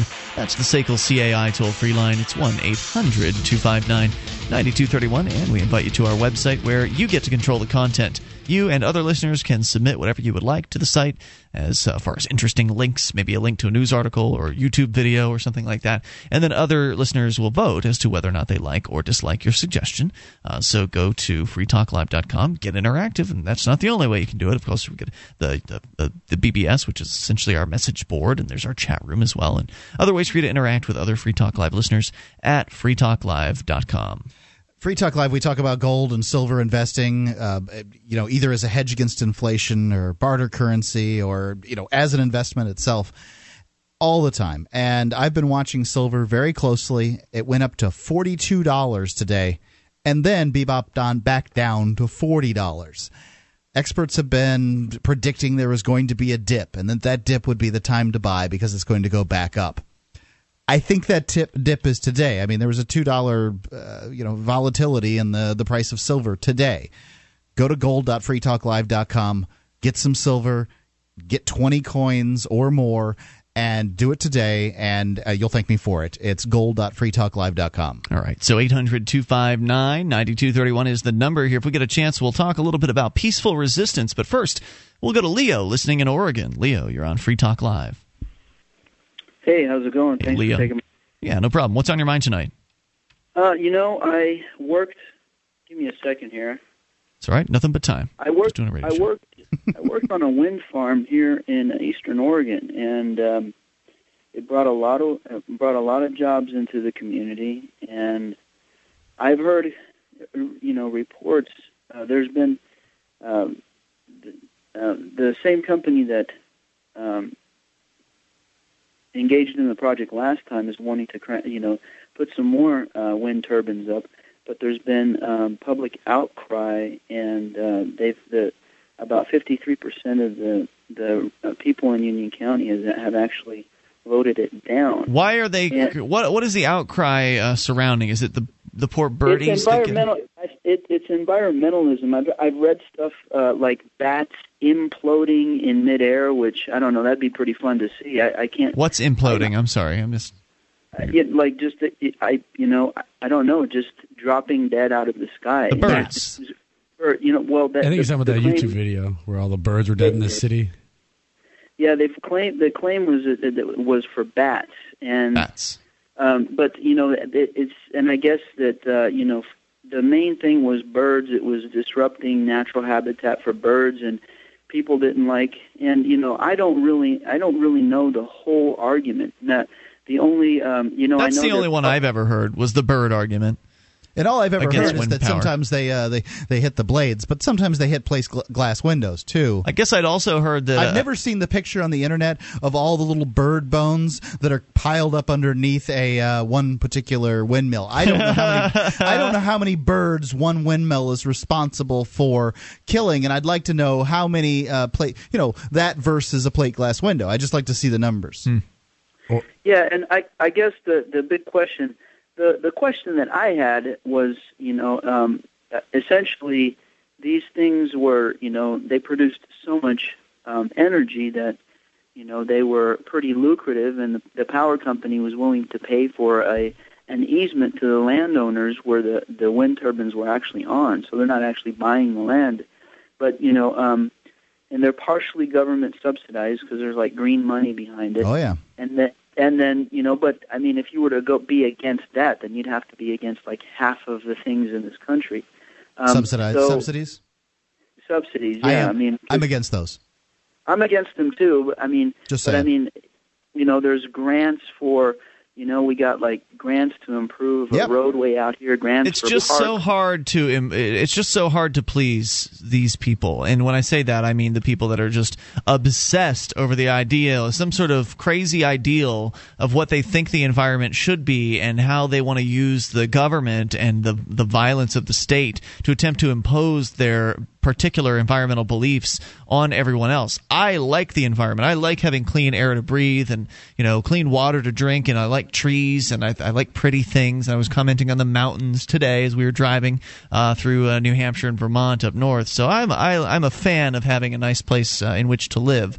However, I don't like the idea of forcing my neighbors to do things uh, like install a wind farm. Oh wait, no, we can't do that now. It's a bad idea now. It was a good idea to use uh, natural resources to power things, but oh, we found out it hurts some birds. So what do they want to do? Like what what is the ideal of these people that were pushing wind? Now they're not so much pushing wind, or maybe they never were in the first place. What is the ideal form of There is a- natural there energy? is an ideal, and that ideal is to let everybody who uses energy choose how they're going to consume that energy. Some people will want coal energy, some people will want uh, wind energy, some people will want hydro energy, and those people should be able to make that decision. And because we have a monopoly on energy production given by local municipalities, people don't get to make that choice. You know, um, I don't know if you guys can answer this question because when I because I worked on the project and it, I, you know, I got to see a little bit of the technology, and uh, you know, after the project was done, I was actually able to work in the towers themselves, which was it's kind of working like working on a on a land ship. It, they actually sway, and you actually can get motion sickness and Wow, everything. wow. But um, the thing it was it was a really cool job. But um, the thing that it struck me is like, okay, if these things pay for themselves in five years, have you know, and this I don't know here because it's been less than five years since the first phase of this this wind farm went up. Um, but you know, do they eventually lower in other places? Because I know in California has had them for you know a, over a decade at least.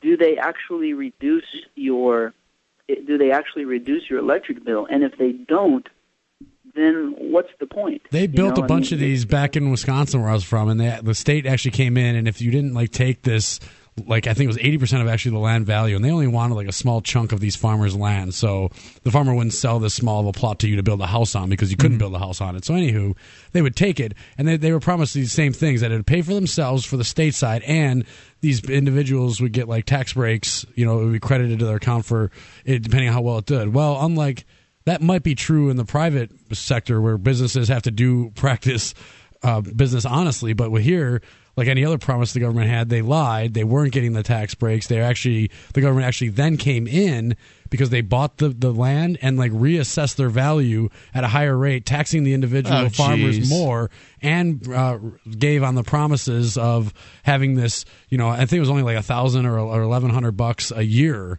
that they would give back to these people off of after these things have paid for themselves and they paid back the loans that they did to get them. All of it was a lie. So what you're saying is a is a good is a good business decision when the government is involved. But when the government's involved, they don't have to follow through on their decisions. Their contracts mean nothing. It's take, take, take, and what benefits them or the individual that is them at the time. So I wouldn't I wouldn't see too many promises on it. Leo, anything else you want to share tonight? You know, no, I um, you know, I heard the the, the last caller. Now, was the name of that website uh, copblock.com? That's uh, or cop, .org? copblock.org. That's C O P B L O C K dot O R G. Yeah, well, the thought crossed my mind. You know, I'm friends with a, a state cop out here, and we see eye to eye. You know, and he was we were going over the Department of Homeland Security stuff, and he said this is ridiculous. I don't, you know, I have no intention of enforcing it, and I've talked to other people, so I don't think I think there's a lot of cops out there that who, who have opened eyes. Thank goodness. That's the uh, kind of cop that should be turned on to the Oath Keepers. At, I don't know if it's oathkeepers.com or .org or whatever. Oh, but, uh, yeah, right. Yeah, it's a group Well, of uh, a- cops and uh, former military and mil- military guys that are saying, former cops that are saying they're never going to violate their oath and they'll never confiscate weapons and things like that. Oathkeepers.org. Yeah. Yeah, and I'd be interested in talking with your friend too at uh, copblock.org. Uh, again, I've had four or five officers that have emailed me with those sentiments, but none of them want to write. I'd really like to find an officer that'd like to write To for write for the Copblock. blog, you mean? Exactly. Oh, that'd be great. Oh, hey, well, thanks, Leo. hey. I appreciate hearing from you, man, at 800 259 9231. Of course, we've had uh, Bradley Jardis, who's a former law enforcement officer. He's been blogging off and on over at freekeene.com. I would recommend him, but he's a little off and on at the moment, so I'm not sure how on he will be.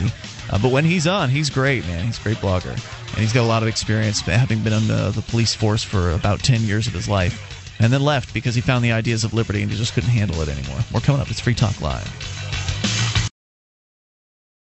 Do you have a product or service that you can sell to a national audience? Free Talk Live is a nationally syndicated talk show on more than 90 talk radio stations from coast to coast. We've been named Talkers Magazine's Heavy 100 list. That's the 100 most important radio talk shows in the nation, thrice. And five times the best political podcast from podcastawards.com. You can have access to our 90 plus stations and our large and loyal podcast audience for less than $1,000 a month. Contact me, Mark, at freetalklive.com.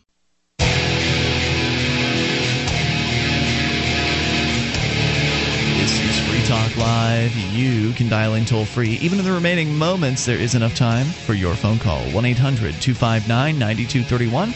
That's the SACL CAI toll free line. That's 800 259 9231. And we invite you to our website at freetalklive.com. If you'd like to help support Free Talk Live, you can do that by shopping with us at shop.freetalklive.com. Just enter Amazon through that affiliate link there, or those affiliate links for those of you in the UK, Canada, Germany. We've got them for you too, in, in addition to the US.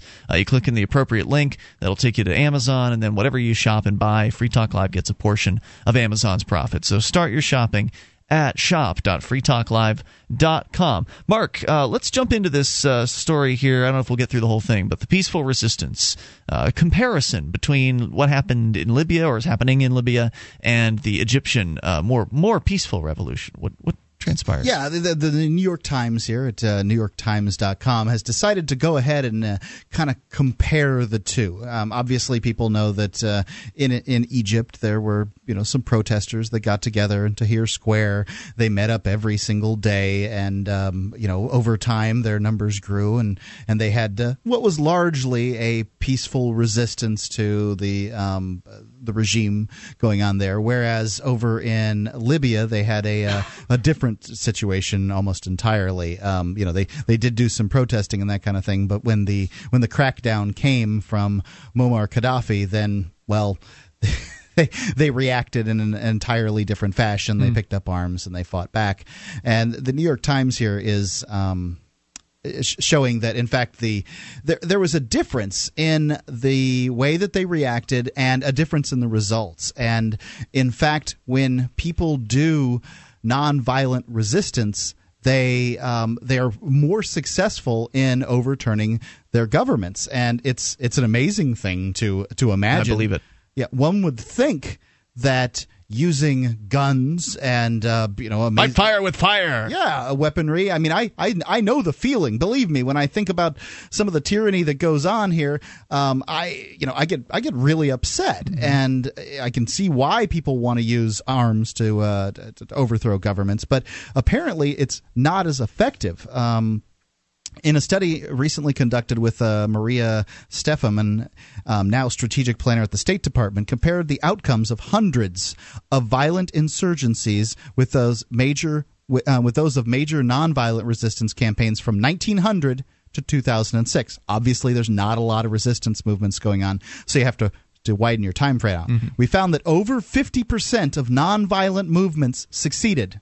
Hmm. Repeat that back to me. Over 50%. Over 50% of nonviolent movements succeeded, compared with only 25% of violent insurgencies. It's a big difference. Why?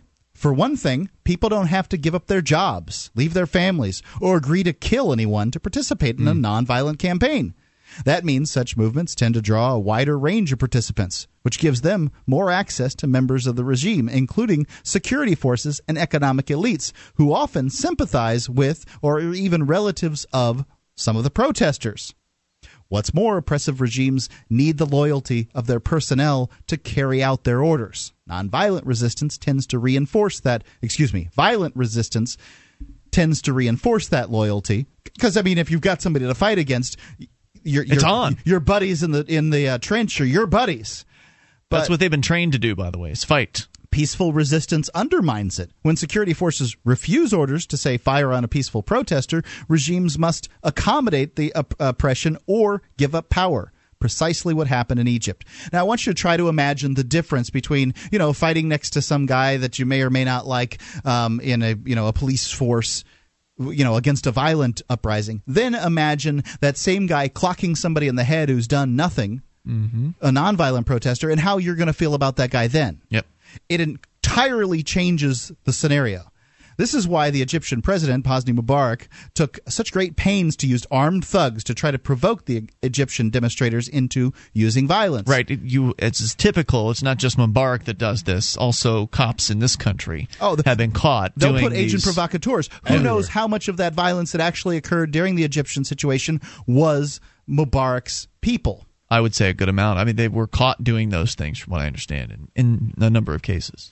If uh, other uprisings across Middle East remain nonviolent, however, we should be optimistic about the prospects for democracy there.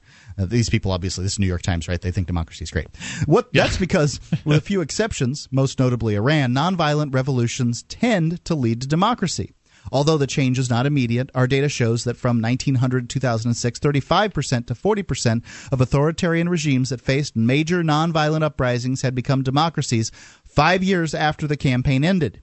That's an interesting t- uh, statistic because it makes me wonder. I mean, you talk about how successful the nonviolent uh, re- resistance is, and then that nonviolent campaigns lead to democracy, but we have so-called democracy in this country. So, what will the nonviolent, uh, peaceful evolution lead to here? Hopefully, a completely voluntary or consent-based society. What comes after well, democracy? It sounds like the steps are going that way. I mean, we we we violently got to a democracy here you know, so now all the all these other nations are coming to one peacefully. So maybe we'll be the first to peacefully leave a democracy. I'd like, like to point out that somewhere right now, some old codger Republican is screaming at his radio. This is not a democracy. Yeah, we live in a democracy. We live in a republic. This is a republic. Yeah. And to that guy, I, just take take a take take a deep breath. Hold on. Tell me the operative difference between a democracy and a republic. Well, we elect representatives in a republic. That's true. And you respect a, rights. A direct democracy certainly is a democracy where everybody gets a, a, a, vote. But tell me about this respecting rights thing. What other? Yeah, the Constitution. The what other? Rights. I understand we have a constitution. What makes this a republic? Because we have a constitution. What other republic in fact, respects rights. The People's Republic of China. Right. I mean, there's no other republic, whether it's the Senate um, of uh, Rome. I mean, that was the only other republic that I know of that was prior to the United States Republic. So this idea that we live in a republic is really just fallacious. It's just some term that someone's come up with. It means nothing. One in Greek, one means, uh, you know, democracy means of the people, and the other one, republic uh, in Latin means for the people, or, or something like that. They public democracy. Don't forget the Democratic People's Republic of Korea. They're That's right, a republic. Right, there's another republic. I mean, republics are all over. Republic means nothing. Uh, take a pill. Republic means nothing. okay. Um, so going on here, uh, for the nonviolent campaigns that succeeded, the figure increases to well over 50%. ladies and gentlemen, what I'm trying to prove here, what they've these folks have done with with science is they've shown that nonviolent uprisings, if you can get enough people, mm-hmm. are successful, whereas violent uprisings generally fail. So nonviolent generally succeeds. Violent generally fails. This is why on Free Talk Live, although five years ago, Ian and I were the kind of people who are like, get your AK 47, bury 5,000 rounds in the backyard, make sure you got plenty of solid gold Krugerrands on hand, and get ready to smoke them if you got them. I mean, that kind of, you know, Wolverines, kill the bad guys mentality. We've set it aside because it doesn't work. It's not very smart. And you know it's a waste of it's a waste of life and energy Sure, we've evolved so knowing that like you know, fighting with cannonballs and uh, muzzle loaders at pointing them at each other in fields isn't the way to solve uh, conflict disputes. But how much of this is accredited to that times, and how much of it is accredited to those times mixed with the fact that back in the day Stalin would just kill you all or you know mow you down in the streets. Egypt w- would they have done this if there weren't the internet, if there wasn't Twitter, if we weren't able to send something across the globe in a nanosecond. Indeed, and that is a difference. Um, you know, with G- Gaddafi's situation, I don't know how I would have dealt with him. I mean, the guy's clearly off his rocker, insane. Mubarak, you know, had some kind of grip on reality. I don't know how Gaddafi would have continued to deal with his uh, pe people if they would have continued nonviolence. I don't know. I am not on the ground there, but I can say that in most scenarios, It gives you the moral high ground. yeah, it does give you the moral high There's ground. no guarantee. In most situations, the uh, the authoritarian leader will not go out and kill tens of thousands of nonviolent protesters. Just make them look bad. Yeah, it does. Um, now I'm not saying they won't kill hundreds. I think Right. that's- There's they no certainly hundreds- guarantee Hundreds, got killed in Egypt, but how many have died in in uh, Libya? And will, will that succeed? Well, it, it might. I'm saying that it, it. There's a lot of things in the in the pot to be made to to mix to whatever the cake or batter that comes out of it. But like North Korea that Ian brought up, do you think they could get out of their situation in a in a peaceful, uh, nonviolent? I think form that of anybody action? can change their situation through through peaceful uh, evolution, but for North Korea's Not people with to the do great that, leader who will just. but for them, right, for them to do that, they would have to have their minds changed first, right? In order to get to what we're looking for, which is to have a bunch of liberty-minded people come here and get active for freedom in New Hampshire, we've got to get people's minds changed to the ideas that these are uh, this is No, possible. I, I totally agree with all that. I'm saying that if a million people in the United States went out and did non-cooperative, peaceful a- activism, it would be ten times more successful, and we could probably win peacefully. If that same thing happened in Korea, I'll kill them all, and then there would be a violent uprising the way where they could know. topple It the just, all, government. it just all depends on how many people are on your side and, and what other people think and, and what the undercurrents of freedom are in North Korea. And we have no idea because most people aren't allowed to go there and talk to folks and find out. Uh, it's like a prison colony. We'll see you tomorrow night online in the meantime at freetalklive.com. The following edition of the Edgington Post interview series is brought to you by the Free Talk Live AMP program. Become a Free Talk Live amplifier today for as little as three bucks a month. Get perks and help us get on more radio stations and more internet connections at amp.freetalklive.com. That's amp.freetalklive.com. And here's Mark.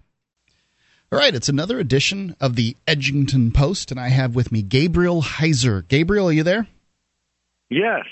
Now, Gabriel, I just got your book. Um, it's been a, I've, had it for a few days, and I've uh, looked over it, and I found some amazing things in it that the average and uh, things that I wouldn't know. I haven't had to deal with in my life, and and you know maybe some of my listeners have had to deal with them, and they probably they're staring these cold facts in the face. But the average cost of a nursing home per month is almost seven thousand dollars.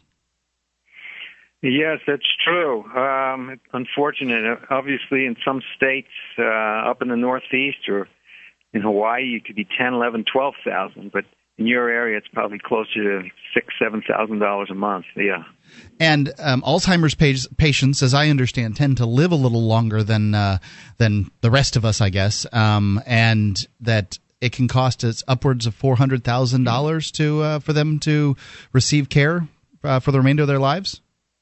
That's true. 25% of people over 80 will um, develop Alzheimer's disease, and, and they usually have to be put in a special lockdown ward because, as you know, they can wander out the door Yep. and, and disappear. It handed- So it happened to my- wards cost. It Oh, happened. damn. It happened to Oh, my great aunt. I'm sorry for interrupting. Go on. Oh my gosh. yeah. So uh, yeah, and and because they they live longer, usually that's that's their only problem is mental, not physical. So um, it can go on for years. So now, um, you know, when uh, obviously people, you know, these costs are tremendous. I, I didn't have any idea that this is what a, what one has to put aside just for medical stuff. What, um, I, you know, I mean, people. What, what what are ways that people can uh, you know cut down on these costs? I, I know that uh, you know Medicaid's there, but most of us don't qualify for it, right? Right. I mean, uh, the thing is, most people think that uh, that the government will cover them under Medicare.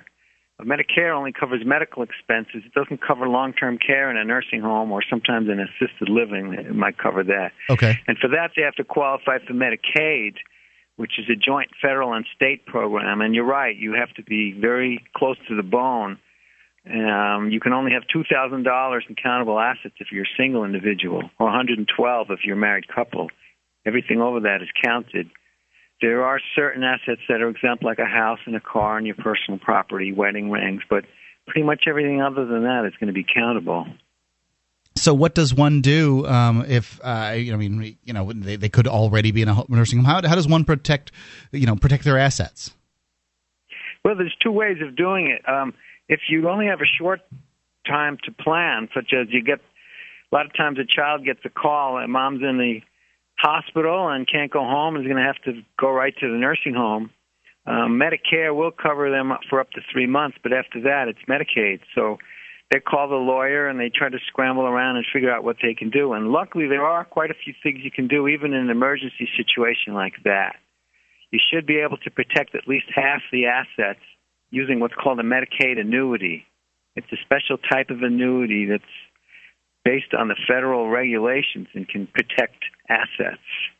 So you could just take your money and uh, throw it in this annuity, and that that protects it in some way.